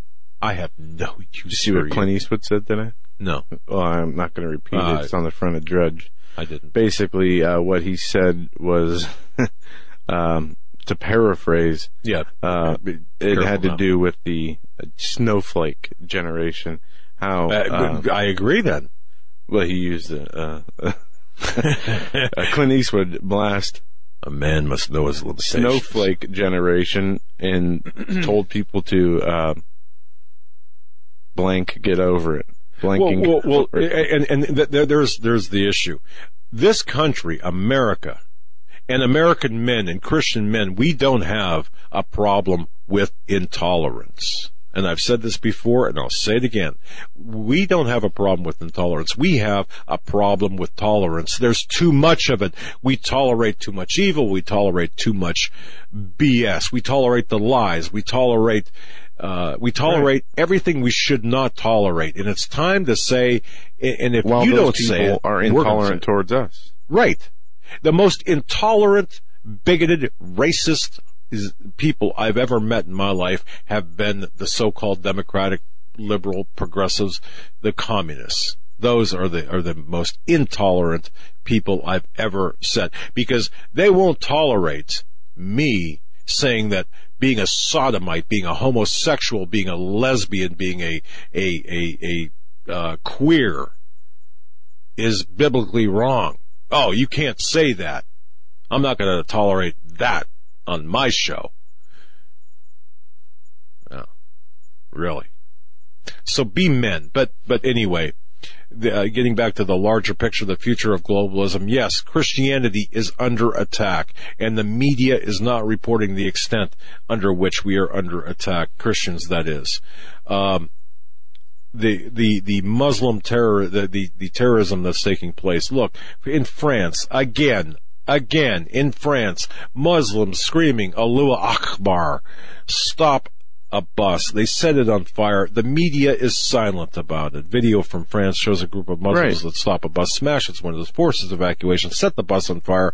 Well, how can the president of France have time Hollande to comment on it when he's too busy worrying about Trump and the consequences us Americans will face if we vote for him? Well, it's it's ridiculous. The fact is, it is ridiculous but you know what? It's planned. So we have to identify the enemy, identify their tactics, identify their mode of operandi, and then report on it. And then at the same time, because we can chew gum and walk at the same time, we have to pray. We have to be spiritually in tune, but we also have to fight. We also have to draw that line in the sand and be prepared to fight. We have to saddle for battle and, and, and as an inspiration to everyone, if in fact that makes me a domestic terrorist, then I wear that badge proudly. Uh, to paraphrase, uh, what was that, Walter Cronkite or whoever, talking about uh, sitting at the right hand of Satan or whatever. That uh, uh, idiot. Anyway, Paul McGuire's got a great article out. Uh, again, it's going to be up on Hagmann and Hagmann.com, uh, talking about the, that, nothing is as it appears, basically. The, the fact that the, that all all the psychological props and devices were employed to appease the party's demographic basis with virtual world candidates. The, this now in reference to the conventions. What, what, what a what a circus atmosphere! The conventions, the corporate media, totally controlled by the six corporations, owned by the global elite. They offer nothing more than a smoke and mirror show of endless babbling uh, by inferior actors posing as journalists who uh, by the way, with rare exceptions, are in reality nothing more than propagandists who offer almost nothing in the way of facts, accountability, and in-depth insights. Boy, that fits a lot of people, doesn't it? And, it's in the land of make-believe, like the Wizard of Oz, where we are not allowed to set the tr- uh, to see the truth about the wizard who hides behind the curtain. And there are plenty of wizards, and there are plenty of curtains. If only you and I together just push that curtain aside. You're going to see who's behind that curtain. But the future of globalism, the title of this program tonight, and you've done a great job. It, it the components thereof, uh, Donald Trump, the nationalists, the everyone on the uh, left, progressive left, the communist left, and even on the right, some on the right, making preparations to oust Trump. Folks, the shenanigans are not over. They're not over. Yeah, and the media put saying, "Oh, what is with the Trump meltdown? Right. Self sabotage. Right. What are they talking about? I mean, they're inventing lies. I mean, wholesale lies, and it's been confirmed that uh, a number of things. Two things happened today that I find interesting. One, Trump yesterday talks about the possibility for the manipulation of the voting machines oh, and voter fraud. Yes, well, yes. today New York Times. U.S. seeks to protect voting system against cyber attacks. How convenient. And then secondly, the polls. We talk about the polls. You know, it's been coming out. I've seen, oh, Fox News giving Trump or uh, giving Hillary a 10 point lead over Trump. Well, it's been confirmed today. Pollsters loading polls with Democrats to give Hillary a lead over Trump. Donald Trump shattered the previous GOP primary record by 1.4 million votes this year. And that was with 17 candidates in the race. Hillary Clinton received 1.5 million fewer votes this year than she did in 08 when she lost. Now, they, uh, this article, you guys go on the Gateway Pundit if you want to see the pictures. Um, it says Trump continues to sell out venue after venue and they show full stadiums. Hillary can't even fill a high school gymnasium this week without hauling in high school kids to sit in the empty seats. Democrats are in a panic mode, so leave it to the media to jump in and help their candidate. Reuters uh, tweaked their polling methods this week to give Hillary a lead. Uh, Reuters uses more than a hundred more Democrats in their polls to give Hillary a lead over Donald Trump. Does anyone in their right mind think Democrats will have more people voting this year than Republicans? Um, and it's come out. Uh, Trump has uh, been taking to Twitter to show uh, the. Um, it, it's interesting when you use, go to these polls um, and you look at how they set up the matrix Yeah. or the metrics. The metrics. No, If you were right the first time. The matrix. state. But anyway, state by state. If you go to county by county, it's a completely different picture. You got Trump's up 73 to 19 or something, you know, something completely different. See, okay, and you make a good point here. And folks, this is a good point. If you watch programs, and, and you, you've got to watch the programs in their totality, or, or you've got to look at the prog- the television shows in, in, in total. For example, um, within the last decade, there have been numerous crime shows, Uh, shows like, uh, uh, Criminal Minds, um, what's that one, uh, on cable now? It's a, um, Jackie, my daughter, just came into the uh, studio.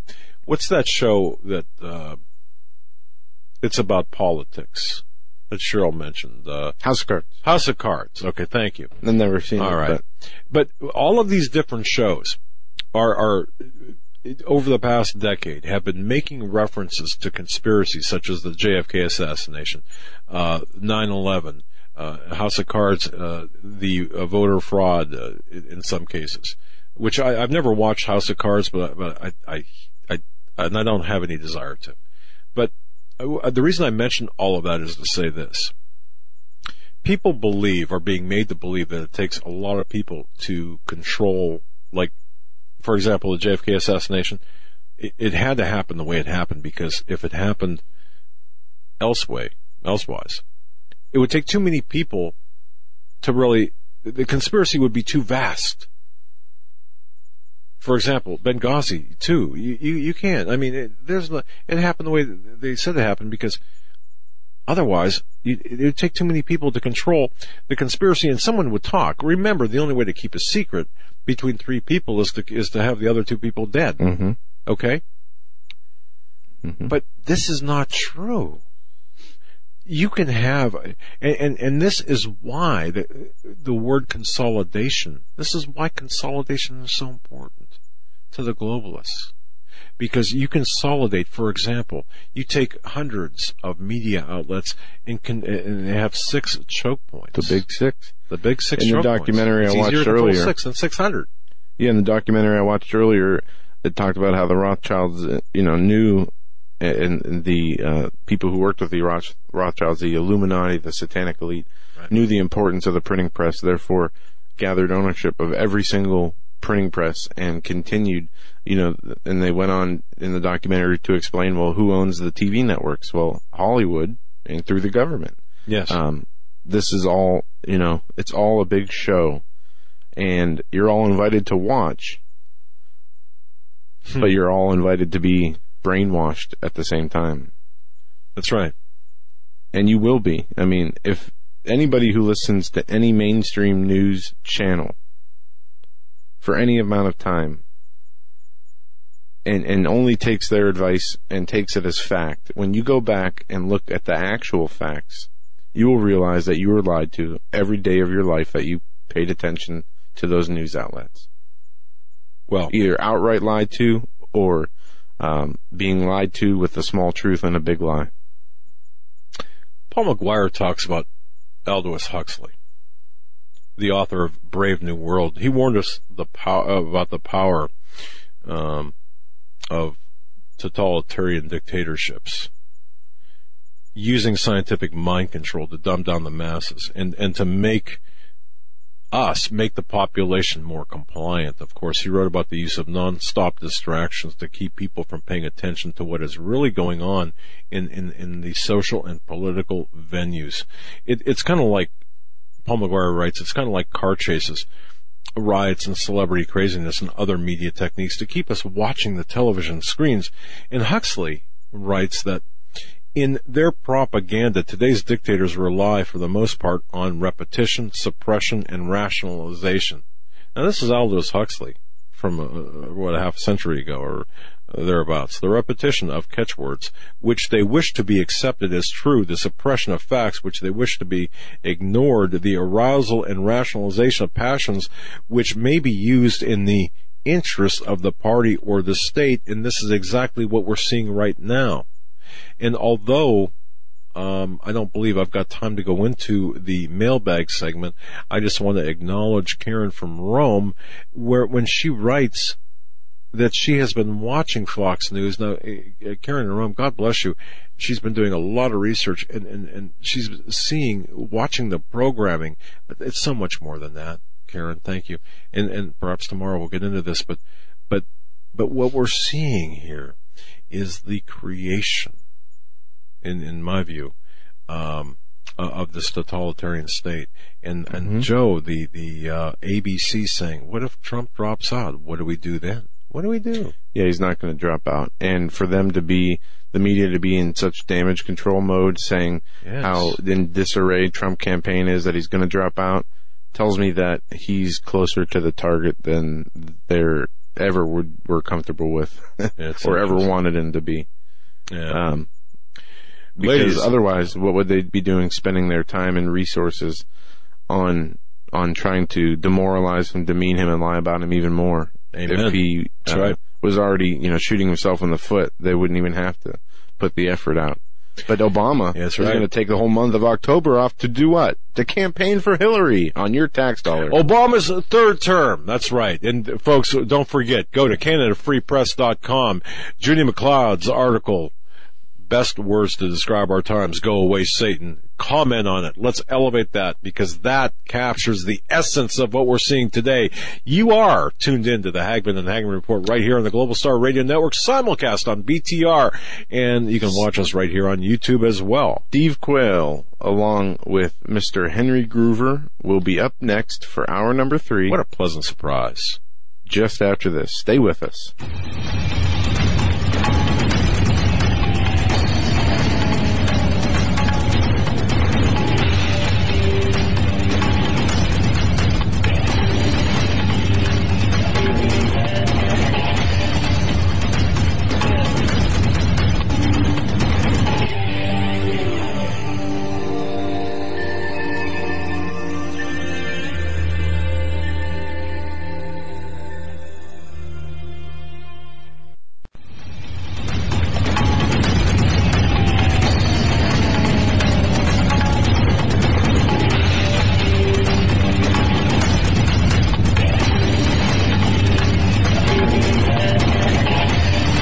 Tuned right in to the proper station right here in the Global Star Radio Network. It is the Hagmann and Hagmann Report. Doug and Joe Hagmann, something I like to call America's premier father-son investigative reporting team.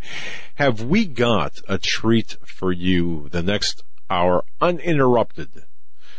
Oh man.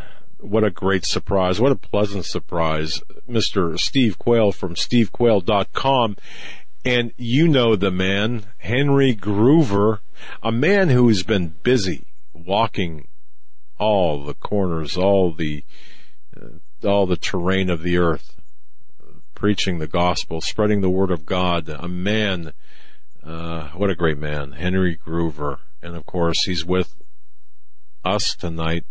Special. I mean, talk about, uh, talk about a treat. Henry Gruver and Steve Quayle. Joe. Yeah. It's, uh, It's an amazing thing. It's and I want to thank Steve Quayle for uh, being able to marshal Henry Gruver and, and ask him to sit down for a moment and spend the next hour with us. Mr. Steve Quayle, Mr. Henry Gruver, welcome to the show tonight, sir. Well, sure. this is a treat.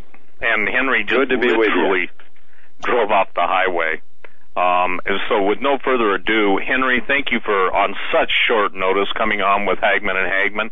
And I'd like to ask you to share, uh, you know, where you've been the last trip out of the country, and then just the the wonderful vision and the fulfillment of God's power when you were in. Was it Taiwan?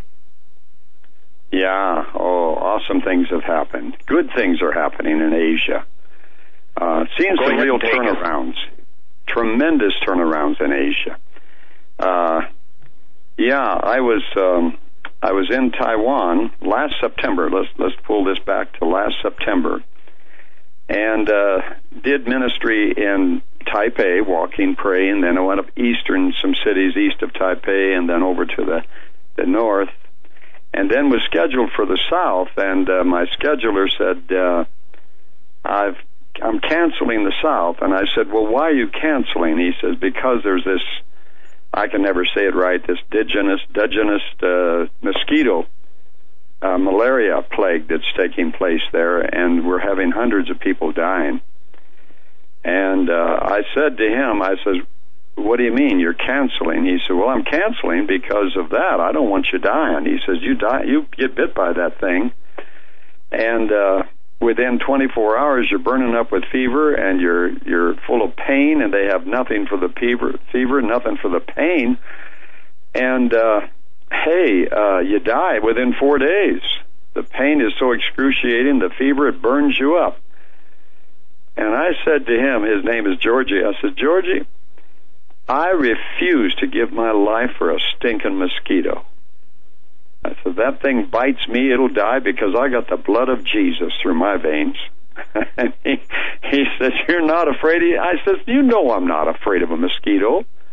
Not afraid of a poisonous snake or what, anything like that. And, uh, so don't cancel. And I says, if you're afraid, you don't have to go. We'll get someone else to interpret down there. And he says, no, if you're going to go, I'm going. I, I've heard you give testimonies like this. If I it happens, I want to be there. I want to see it. And so I says, all right. But he says, I'm going to bring plenty of mosquito repellent. I said, oh brother, don't bring any of that for me. And uh, so sure enough, we get on the the train the next day and uh, go down south. Southern Taiwan, and they have uh, put together five churches for me to speak in. And uh, oh my, as I walked in there, it smelled like mosquito repellent. There was a cloud of it in the in the room of that church. And I taught them on our dominion, and starting in Genesis chapter one, verses twenty-five through twenty-eight, and uh, how the Lord has given to us dominion over every creature, and it's all named there. And uh, they were they were shouting and they were praising God for that kind of teaching. It was giving them testimonies of some of the areas where I've uh, been tested with uh, creation, with snakes and wild animals and all this, and with of course gangs and terrorists and these kind of people. And uh, so they were really fired up. Well, I didn't realize it, but there one of the pastors there was what they call an Aborigine pastor, First Nation, whatever you want to call it and he was so fired up, he chartered a bus the next morning for 54 people to go up into his area, which is the was the area that was most heavily infested with those mosquitoes and the most fatalities or casualties. And uh, uh, so we get on the bus and we're heading up through the mountains, winding around through the mountains on the bus, and everybody's pretty quiet. I'm just talking to my interpreter and and a Aborigine pastor, and uh, he has the bus driver pull over real quick, and uh, and we all once us all get out. Well, they're all spraying their mosquito repellent on themselves and all around, and I'm saying, please don't don't spray it on me. I'm all right. I I didn't take any shots for malaria or anything like that. I've got the blood of Jesus, and uh, well, you you don't know, and I I do know. You know, And there's always that kind of response. And uh, we go to the off of the road, and he points down below through this this canyon that winds around through. And he tells how the Taiwan government wants to build a dam right there. He says, want to build it right down there. And uh, it will back up the water all through this canyon, which is the choicest and sweetest of fruits of all of Taiwan. It will literally put it all underwater. And he said, it's, it's our land, it's, it's our livelihood, and they're telling us, uh, look, we'll take care of you, we'll, we'll, we'll put you all in condominiums, and we'll, we'll give you plenty of, for food every month, we'll, we'll educate your children, in the top universities, you won't lack anything, you know. You don't need to work hard farming anymore. Well, they didn't want that, obviously. So he said, Would you pray? And I says, Well, absolutely. So the 54 of us are standing there looking down at this canyon and lots of heavy foliage around. And I lift my hands and I just start praying. And of course, you know, sometimes we, we, we have to catch ourselves because uh, we're telling God how to do something. And I'm describing to the Lord how to have them make wind generators and solar collectors and all this and just put all those down so that they've got their electric and uh, uh, then Lord just bring artesian wells springing up all over and uh, I'm just busy praying like this, petitioning the Lord to to give them wisdom and other than a dam and uh, plenty of good fresh pure water that they won't have to purify and all this. And uh, I'm busy talking to the Lord this way petitioning the heavens. And uh, right behind me almost must have been almost breathing down my neck was a lady. Of course we were all bunched together. She let out the most blood curdling scream. And now here's here's the carnal mind, okay, even in Henry Gruver. I thought, oh no, did she get bit by a mosquito? and I open my eyes and I turn around and look at her, and she looks at me, and she's pointing to the right and the left and up. And oh, I forgot this part. I have this vision as I'm telling the Lord what to do. He interrupts. He interrupts me telling him how to take care of this problem with this vision. And in this vision, I guess I'm trying to go too fast. I'm still I'm still going 80 mile an hour down the road. Okay, I haven't slowed down yet, so I got to slow it down here a little bit.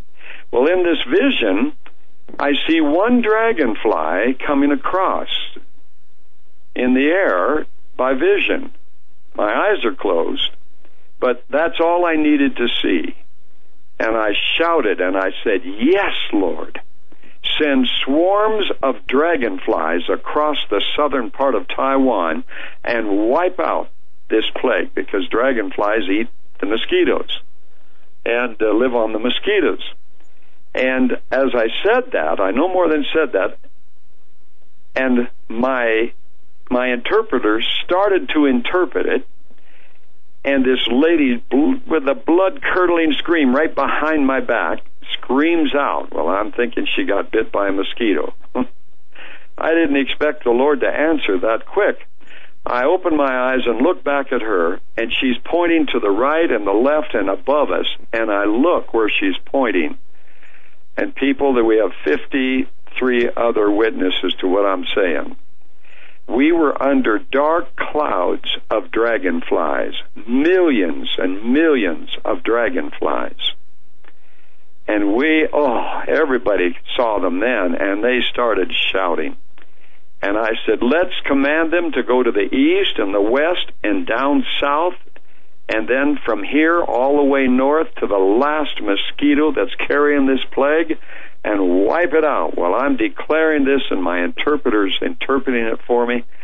And I'm telling you, pandemonium broke loose. They were shouting and uh, and I'm saying the plague is finished. It's over. It's done in the name of Jesus. I take my dominion. And that's what uh, Genesis chapter 1 is talking about, verses 25 through 28. How the Lord created man and gave him dominion over everything. And he says it two times there, verse 26 and 28.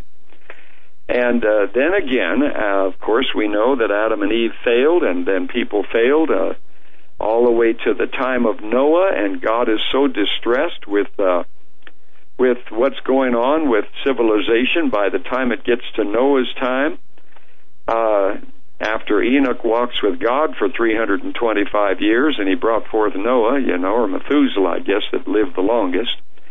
And, uh, and, but verse 1 of chapter 9 of Genesis, God reiterates what he says in verse 26 and 28 in Genesis of chapter 1. Only this time, he adds words and the fear of you shall be upon every beast and every creature on the face of the earth. And that is a powerful addition from the other two verses in Genesis 1. And I can see the hand of God in that way so powerful. Well, such pandemonium broke out with those 53 people. We got back on the bus and they were shouting and singing and praising God that the plague is over. These dragonflies are going to eat up every mosquito. And uh, we're going on up the highway up through the jungle, and uh, it comes to a landslide over the road, and there's only one lane traffic, and we're stopped, and the other lane is coming our, past us on the left. And uh, the Aborigine pastor jumps out of the bus and runs over to the, the men that are clearing the highway and he is telling them about all of these dragonflies and what we declared and prayed, and these workers stop working and start clapping, looking at us toward the bus and kind of making a bowing motion like, thank you, thank you, you know, because they're out there in the worst area working where the mosquitoes are. And they're rejoicing. Well, then it's our turn to go, so he jumps back on the bus with us and we head on down up up the river up the mountain and wounding about and we get to his church up in the mountains.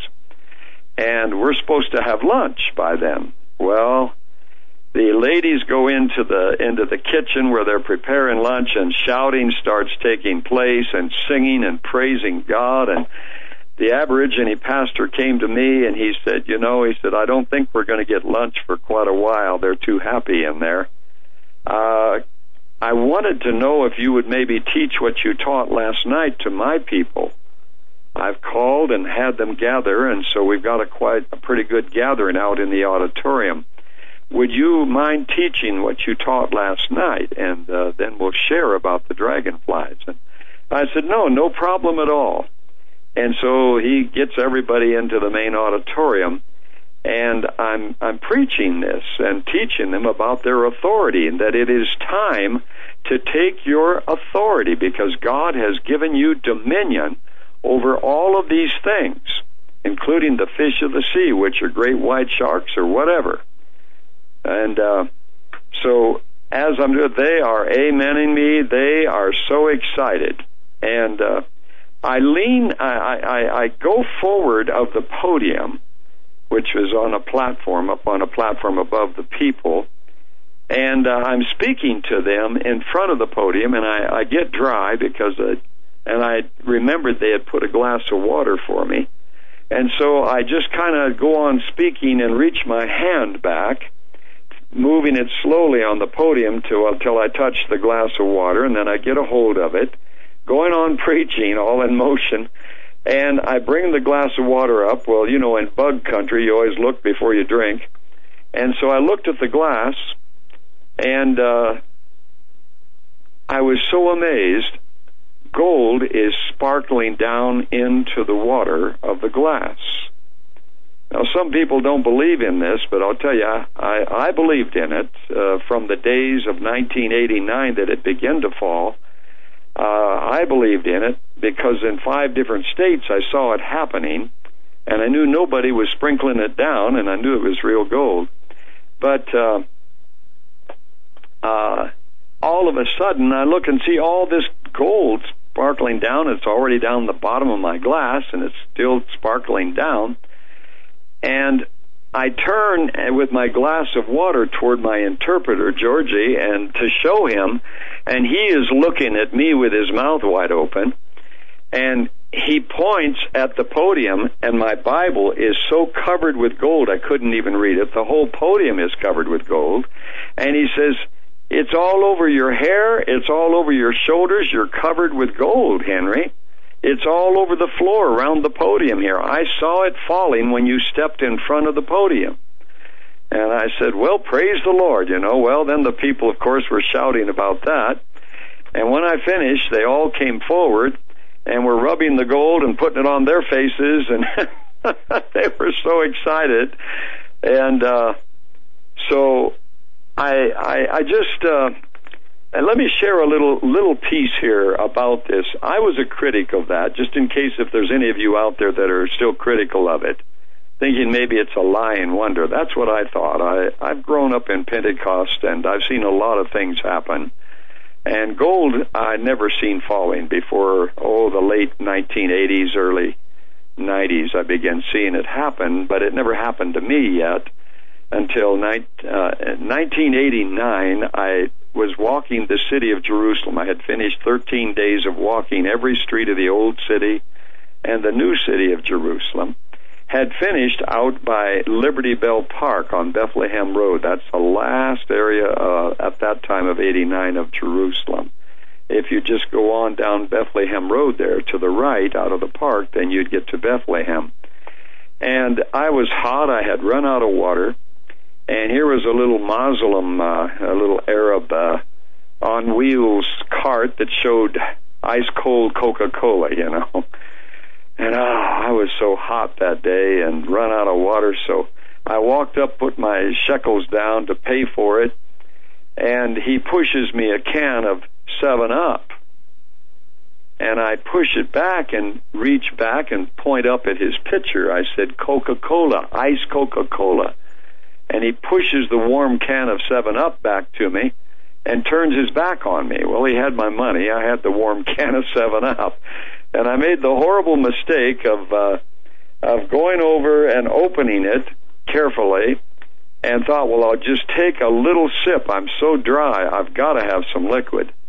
Oh my word! That little sip exploded in my mouth, and I it was coming out of my nose. I think Seven Up was coming out of my eyes and my ears, and uh, I was so upset with that man. I have to admit that I didn't pray the Lord blessed him uh, I went over to the trash can and made sure he was looking at me, and I made sure I dropped it in the trash can. but uh, I went and sit down on a little park bench there, the little park and Bethlehem Park. Spread my arms out on the back of the bench and my legs just in a shade of a Palo Verde tree, which gives you about one half shade, but it was the only shade tree on that bench. And so I'm spread out and I'm just closed my eyes and I'm trying to cool off, still kind of coughing from the 7 Up. And all of a sudden somebody sits on the end of the bench to my left. And I pull my arm up because I had my arms clear across the whole bench. And he had kind of touched my, my, my hand as he sat down, but he had his back to me instead of his back to the backrest he'd just sit on the end of the bench with his back to me, and I opened my eyes and looked, and there was a rabbi sitting there, Hebrew rabbi. And I looked, and here's a, a girl, young lady with a little, about four-year-old girl, and she's setting her up in a swing, and and he's watching this this girl, and uh, so I don't I don't address him because I'm a Gentile, and I had learned, you know, you just you just don't say anything to him because Orthodox, it doesn't go. You know, you, you don't know what's going to the response is going to be.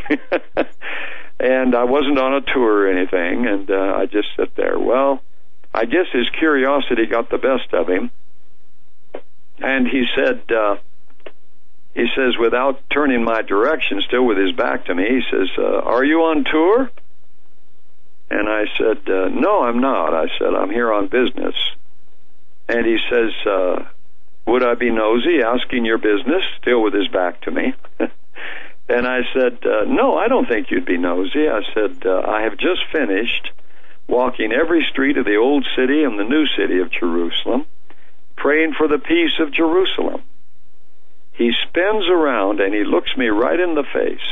Now he's turning right toward me and he says, But you are a Gentile. Why would you pray for the peace of Jerusalem? And I said, Well, I know I'm a Gentile, but I also believe Jesus Christ is my Messiah. And I believe he's yours. He says, Yeah, I know, I know. You're a Christian, aren't you? I says, Yes, I am. He says, Yeah, I was rabbi in New York City 14 years. Always had Christians trying to convert me. So, uh, you have a family? And I began to tell him, and and it struck up a conversation and all. And uh, I said, Yes, I have a wife and 13 children. At that time, we lived in Portland, Oregon. And uh, I said, I have a baker's dozen, you know. I have a quiver full of them. I said those two things, and he said, Do you know what that means in the ancient Hebrew? And I said, uh, No, but I'm interested. I was amazed that he was talking to him. I guess telling him I was I had just finished praying 13 days for the peace of Jerusalem. I guess that really touched his heart and made it wide open. But uh, he said, "You know what that means in the ancient Hebrew?" And I said, "No, but I'm interested." He said, uh, Yes, you have 13 children, but you don't have 13 arrows in your quiver. You have 12 arrows in your quiver. You have one in the bow, and you're ready for war. And he made a motion like pulling the bow back. And I slugged my fist in my hand and I said, I'll take it. Wow, that, I love that. Well, then we had a conversation and, uh, and I had the thought, I said, uh, well, listen, this phenomenon has been happening. I've seen it in five different states across the United States in Christian meetings where we're praying to Jesus or we're preaching or something, and all of a sudden gold just starts falling down from heaven. And I said, uh, do you understand this? Do you have any explanation for this? I said, I don't know if I believe it's from heaven or what. And he looks at me, and for the first time, he starts stuttering, saying, "Gold, gold, uh, uh, uh, real, real gold." And I said, "Yeah, it's real gold. People have had it tested, and it's ninety-nine and nine tenths percent gold." And uh, I said, a church in West Virginia that I was at, it started falling so much. The pastor said, "In flakes." let's sweep it up and, and sell it and pay off the mortgage of the church. And they literally paid the mortgage of the church off. So I said, that's a good thing, but, but what, what is the significance? Do you know what the significance would be of that? And he said, and he is still just in shock, like kind of stuttering. Gold is falling on the Gentiles. And he said, Oh, yes, it's very significant. For he says, You see, in the ancient Hebrew, before the bridegroom comes to take his bride, he always, before midnight, always sends her a gift of gold first. He said it means the Messiah is coming. And I about went into shock. And he is telling me this, but he's stuttering, and he hollers to his daughter and says, Daughter, daughter, come, come, come quick. Come quick, granddaughter, come. And she comes running, takes her daughter off the swing, and comes running up, Papa, are you okay? He says, Daughter, g- g- g- gold, gold is falling on the Gentiles when they're, when they're worshiping Jesus. Gold is falling on the Gentiles. It means the Messiah is coming. The Messiah is coming. I have to get back to Nazareth to my synagogue. I have to let the people know. I have to leave. And he stood up and he said to me, Thank you. Thank you very much. I must go. I must go. And away he goes mumbling, Gold is falling on the Gentiles. Well, I have to tell you, I was not critical anymore. So, so for the first time, gold is falling on me in Taiwan. and it's all over me. I'm covered with gold. And I, I have to tell you, I wasn't critical then, and the Lord knew I wasn't critical. I think that's why I was a recipient of it. but, uh, you know, in, in Job said it, didn't he? He said, I know that when he has tried me, I shall come forth as gold. And I know in Revelation chapter 3, uh, the Lord is speaking to the Laodicean church, and he's, he's saying to you, I counsel of you to buy of me gold tried in the fire, and white raiment that the shame of your nakedness does not appear, and salve for your eyes so you can see. And uh, so, I, Mr. Gruver, I, I just rejoiced. Yes, go ahead. Can you hold that thought? We got a quick three minute break when Gold. we come back. Gold falling. My word. Yeah, that's isn't, isn't that amazing. amazing, ladies and gentlemen? Not only that, but in front of uh, a Jewish rabbi. Yeah. The significance. The Messiah That is is significant. coming. Steve Quayle, Henry Gruver. What a gracious. Uh, uh, oh, t- uh, we're just so excited to have them both. Steve Quayle, SteveQuayle.com. You're kind of stuttering. Wow, absolutely. Of course, I do that all the time. oh, okay. Nothing, nothing new here. All right, folks, we will be right back with Henry Gruver and Steve Quayle after these very short messages. Do not go anywhere. Wow.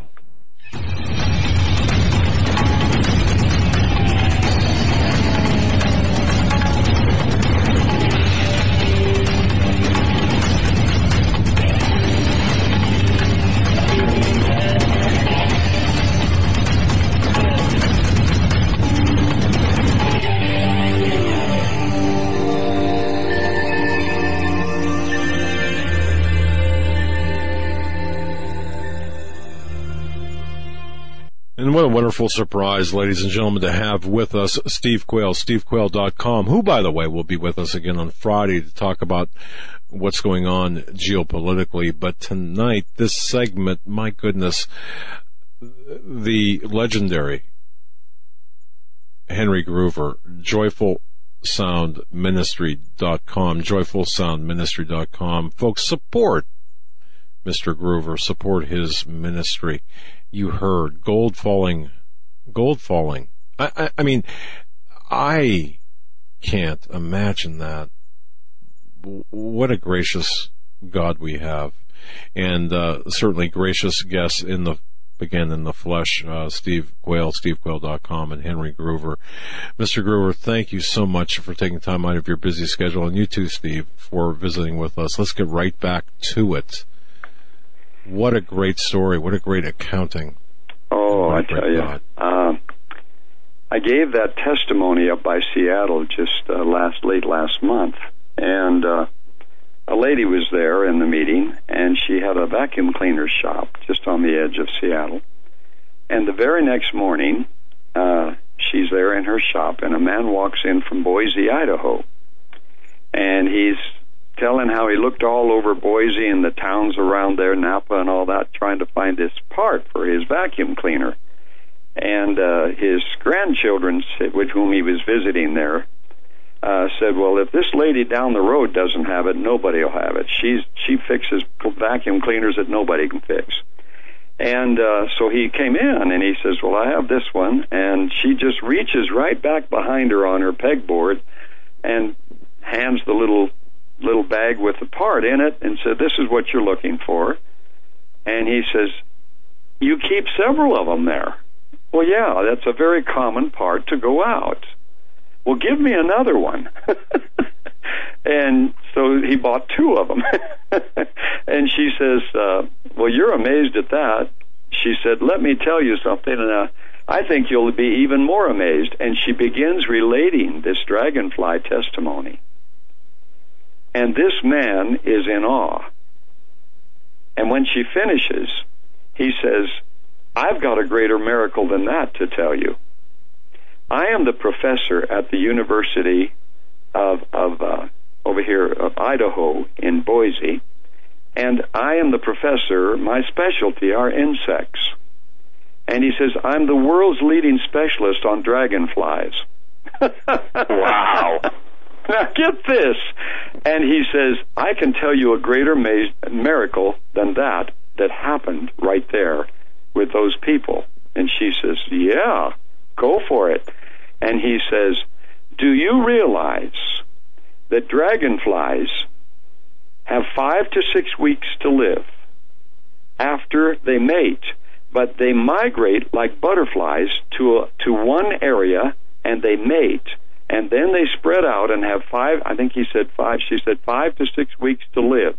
But after they mate and go into this swarm, they go into an eating frenzy, eating the mosquitoes.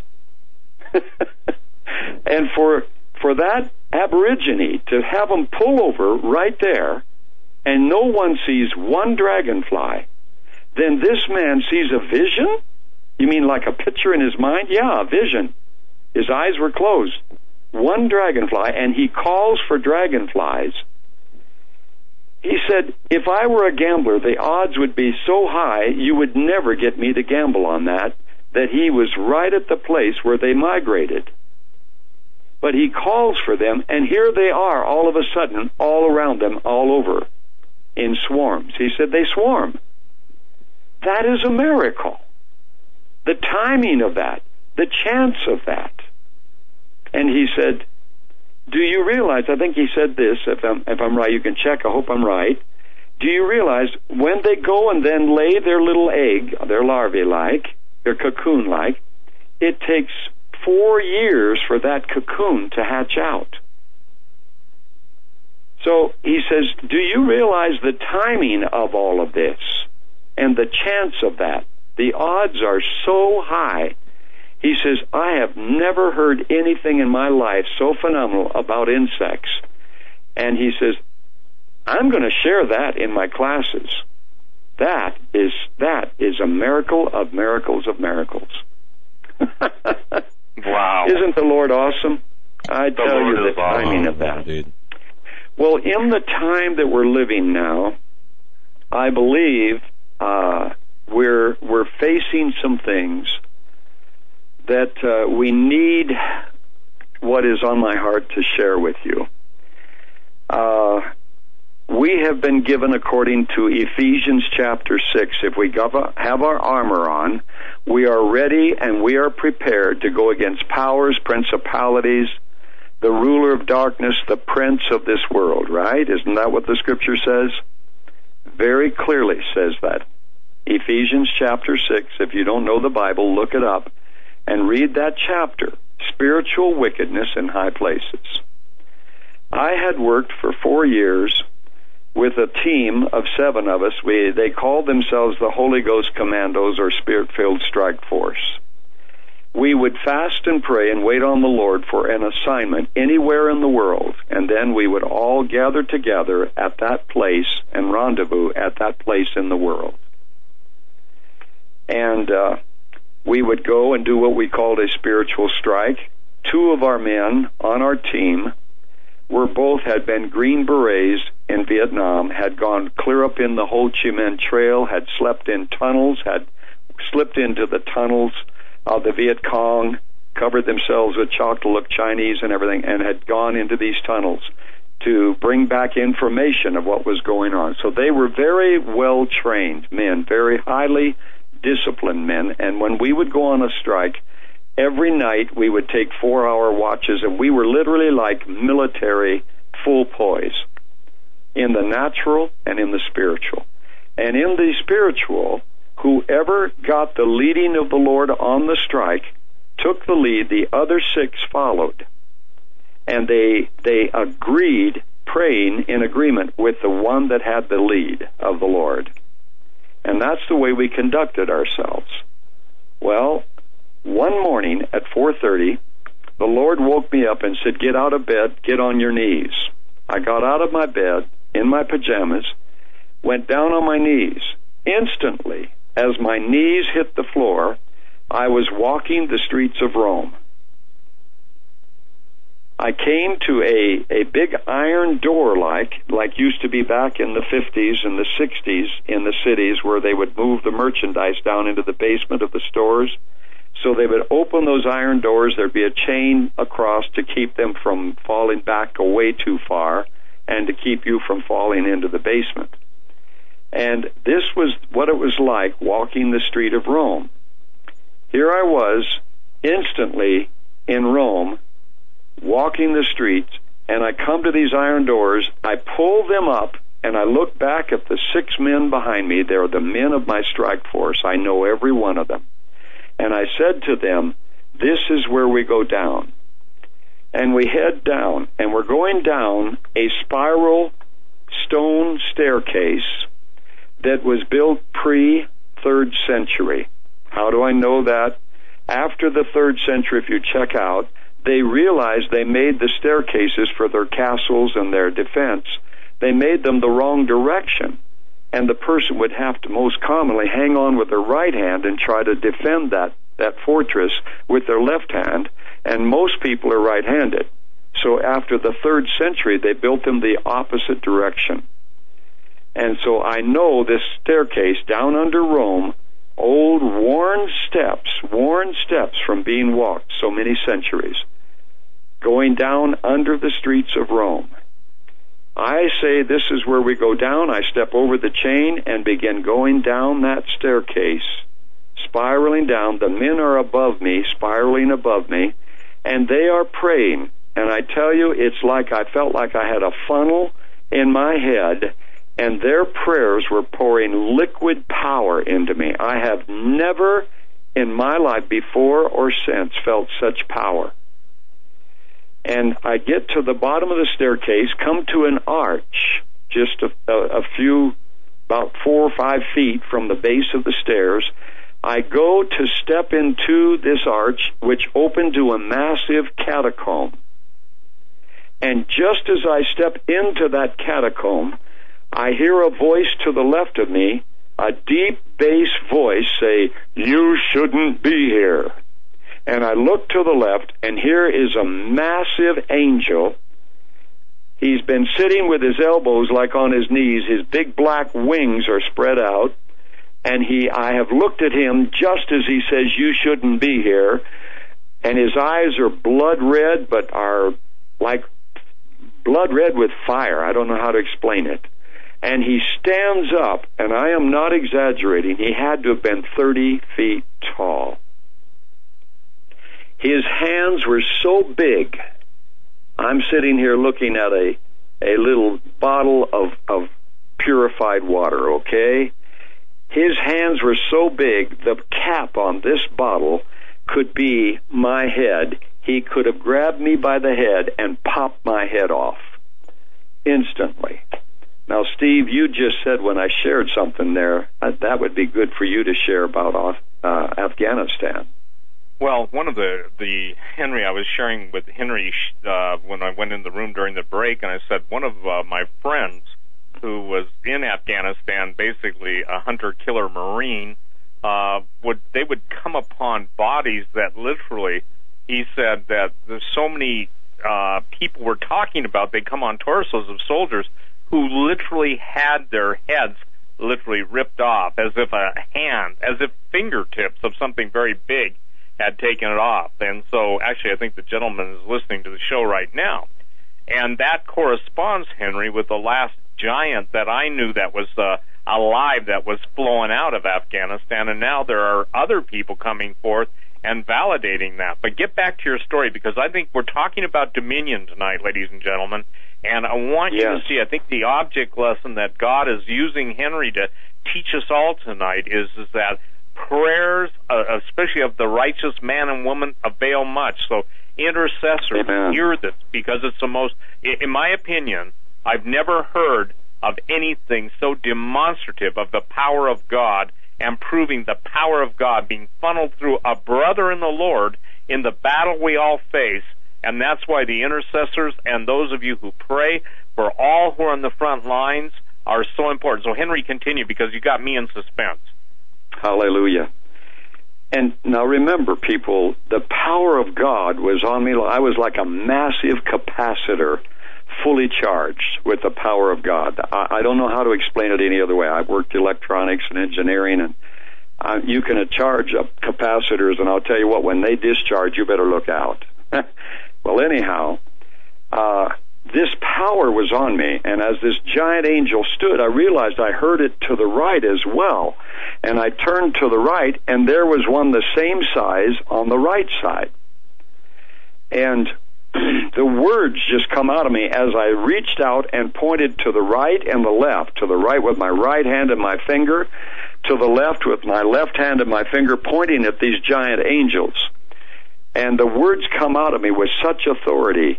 And I said, We are here by divine commandment of the Lord Jesus Christ. And the apostolic anointing and mantle which you have bound since the days of the apostle Paul is now loosed that you have been binding and holding down since the days of the apostle Paul is now released and set free to the church so that the church might be made ready. And they both said, as they spread their big wings, We will be going then. and the, the words come out of me again, still pointing to the right and the left, and I pointed above them, and I said, You will not.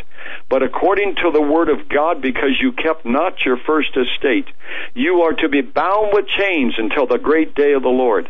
And these massive chains come spiraling down, slapping their wings and their arms down, and started wrapping them around their ankles and wrapped tightly all the way around up under their chins where they could only do nothing but look up. And then after that happened, I was instantly back in my bedroom in my pajamas. And the first thing I did was smell the sleeve of my pajama because I've walked these big cities like Rome and London and Cairo, Egypt, and Seoul, Korea, and Tokyo, you name them. I've, I've worked 54 nations now. And you walk these big cities and your clothes smell like diesel fumes because there's so much diesel power. But I didn't have any smell of it. And I thought, well, that was interesting. Well, I went down, I dressed and went downstairs and, uh, couldn't go back to sleep, of course. And my wife come down about seven o'clock, and she looked at me and she said, "Well, you got up suddenly. I thought you had to go to the bathroom, but uh, you never came back to bed. Are you all right?" I says, "Yeah, I'm fine." And she said, "What is it?" And I said, "Well, I had this experience." And she said, "Are you able to tell me?" I says, "Yeah, I don't understand it." And I told her the experience, and she said, Were you translated to Rome? Do you think the other men on your, your strike force were translated? I said, I don't know. It was so real. It was like it was literally happening. And she said, The apostolic mantle of anointing. People, that was in 1988. Since 1988, there has been teaching. So many people are supposed to be apostles now. You wouldn't believe. I mean, it, it just it just exploded. It ballooned.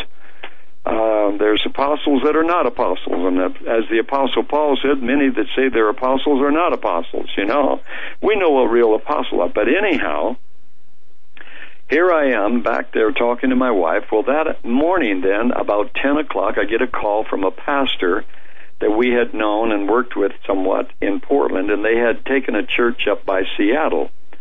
And uh, he calls and he says, "My wife and I are in town." He says, "Could you, uh, could we come by and see you two? We we just missed you. You folks were so faithful and all, and we miss you. Love to have you in our church in Seattle." And I says, "Well, sure, we'll be here today." And he says, "Well, it won't be today. It'll be after dinner, so don't worry about a meal. We just how about seven o'clock? I said, that's fine, that's fine.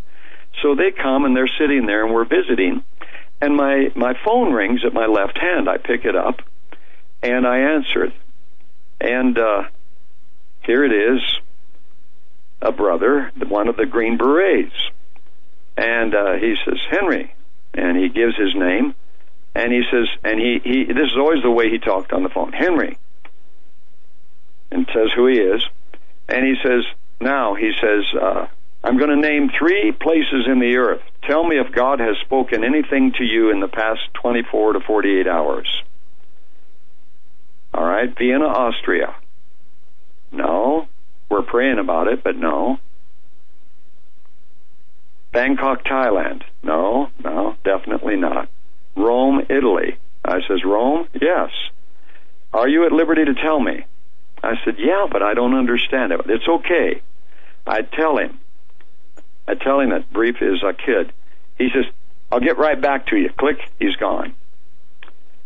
I'm telling it, the pastor and his wife are sitting there looking at me. Their eyes are big as 50 cent pieces. And the pastor says, you had that experience at 4.30 this morning? I said, yeah. He said, do you think you were translated? Do you think it really, literally happened? Do you think God is would God use a, one person to release the apostolic mantle? I says, look, I'm not claiming any of this. All I know is what I experienced. But I said, it's like I was translated. I, I don't know how to say it any other way. He said, wow, wow, what an experience. And so we're talking and fellowshipping. About 45 minutes, 50 minutes later, the phone rings again. It's him again. He's calling me. from Bangkok, Thailand. He's he had a business there. These men were from different parts of the world, and uh, on our strike force, God put us together. Believe me. And he says, Henry, I just talked to Fred in in Vienna and and naming all the different countries and where they're from. And he says, you said 4:30, right? I said, yeah.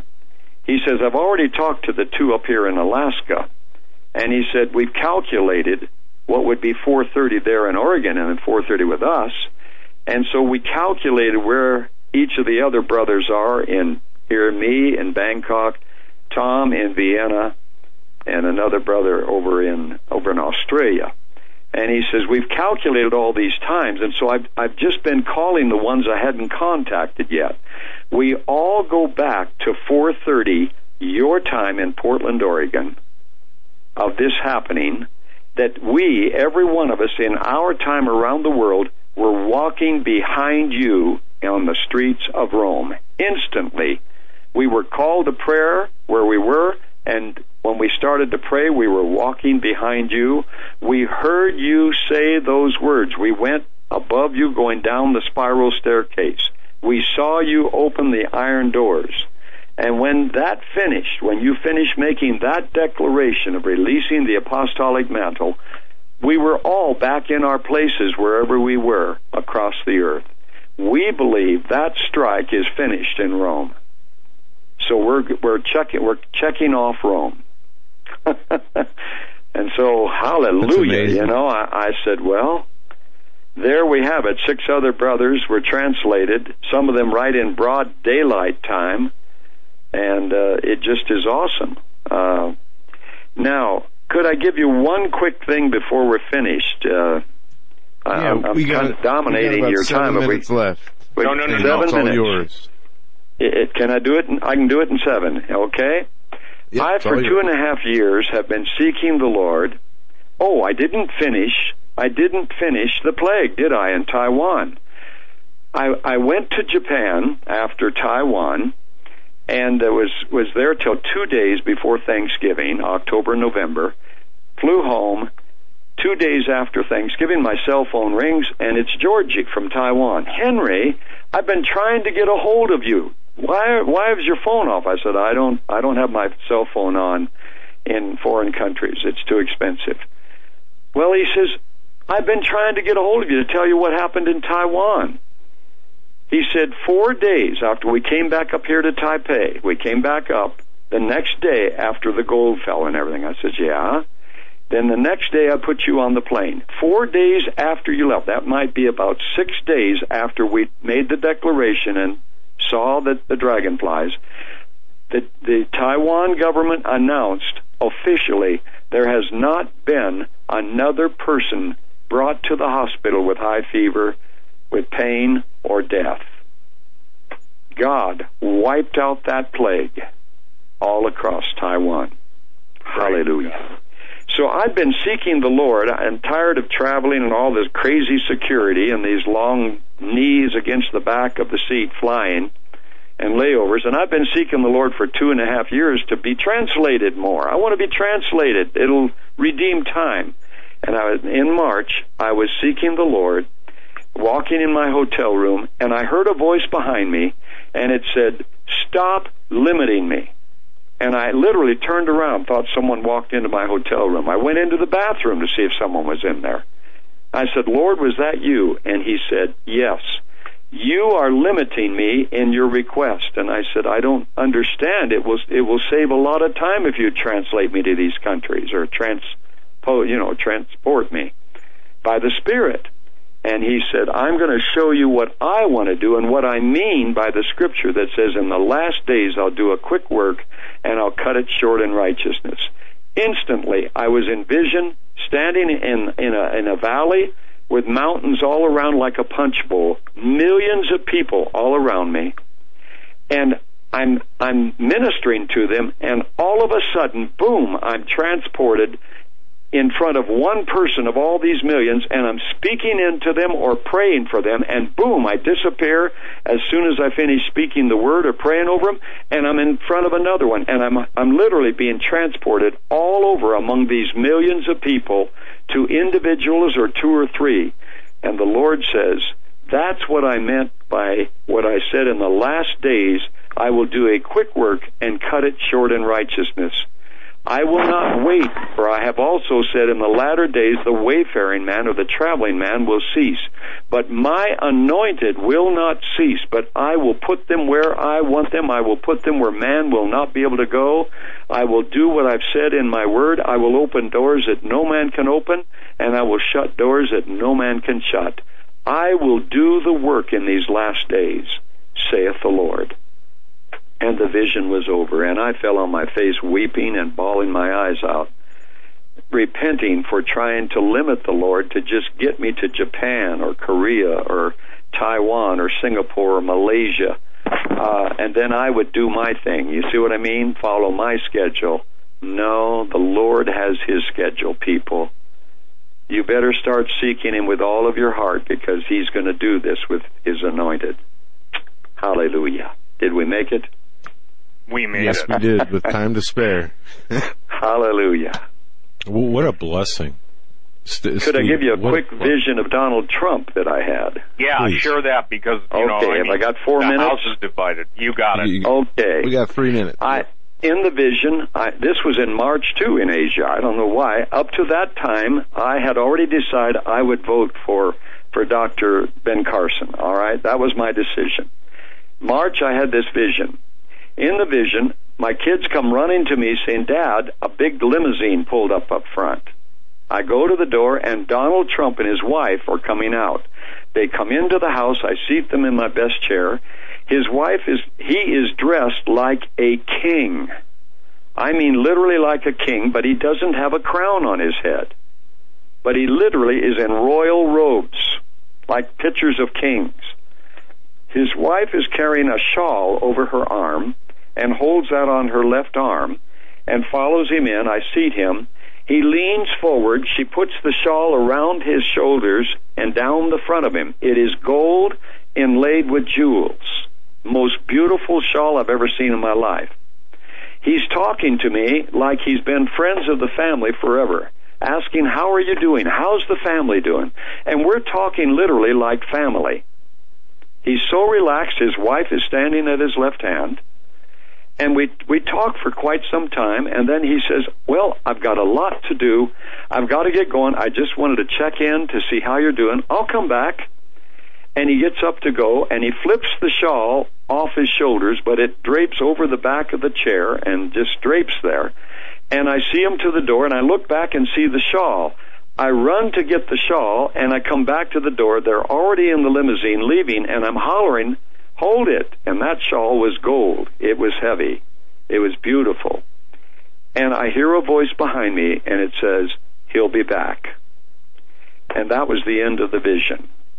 I don't know what it means, but I, I really have to tell you, from then on, I begin to truly get past poor Donald Trump's way of saying things but I begin to hear what the man is really saying, and I want to tell you something.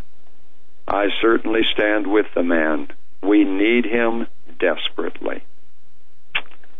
There, I finished it. Wow. Hallelujah. Steve, thank, thank you so much, much for uh, for bringing uh, Henry Gruver on. Henry, thank you so much. God bless you both. Uh, what a fantastic, insightful hour. All right, folks. Thank you, Steve. Thank you, Henry Gruver. God bless folks, you all. God bless you as well. Support Henry Gruver. Please, folks, go to joyfulsoundministry.com. Support his work. What, what great work he's doing. And of course, Steve Quayle, stevequayle.com. He's going to be back on Friday with us. Mm-hmm. What a, what a fantastic surprise that was, Joe. I mean, what a testimony. Yes. This last hour of the show. God and bless folks, them both. Um, I'm going to listen to this again, probably before I go to sleep, at least this last hour. Hope you do the same. Yeah. Folks, saddle for battle. God bless each and every one of you.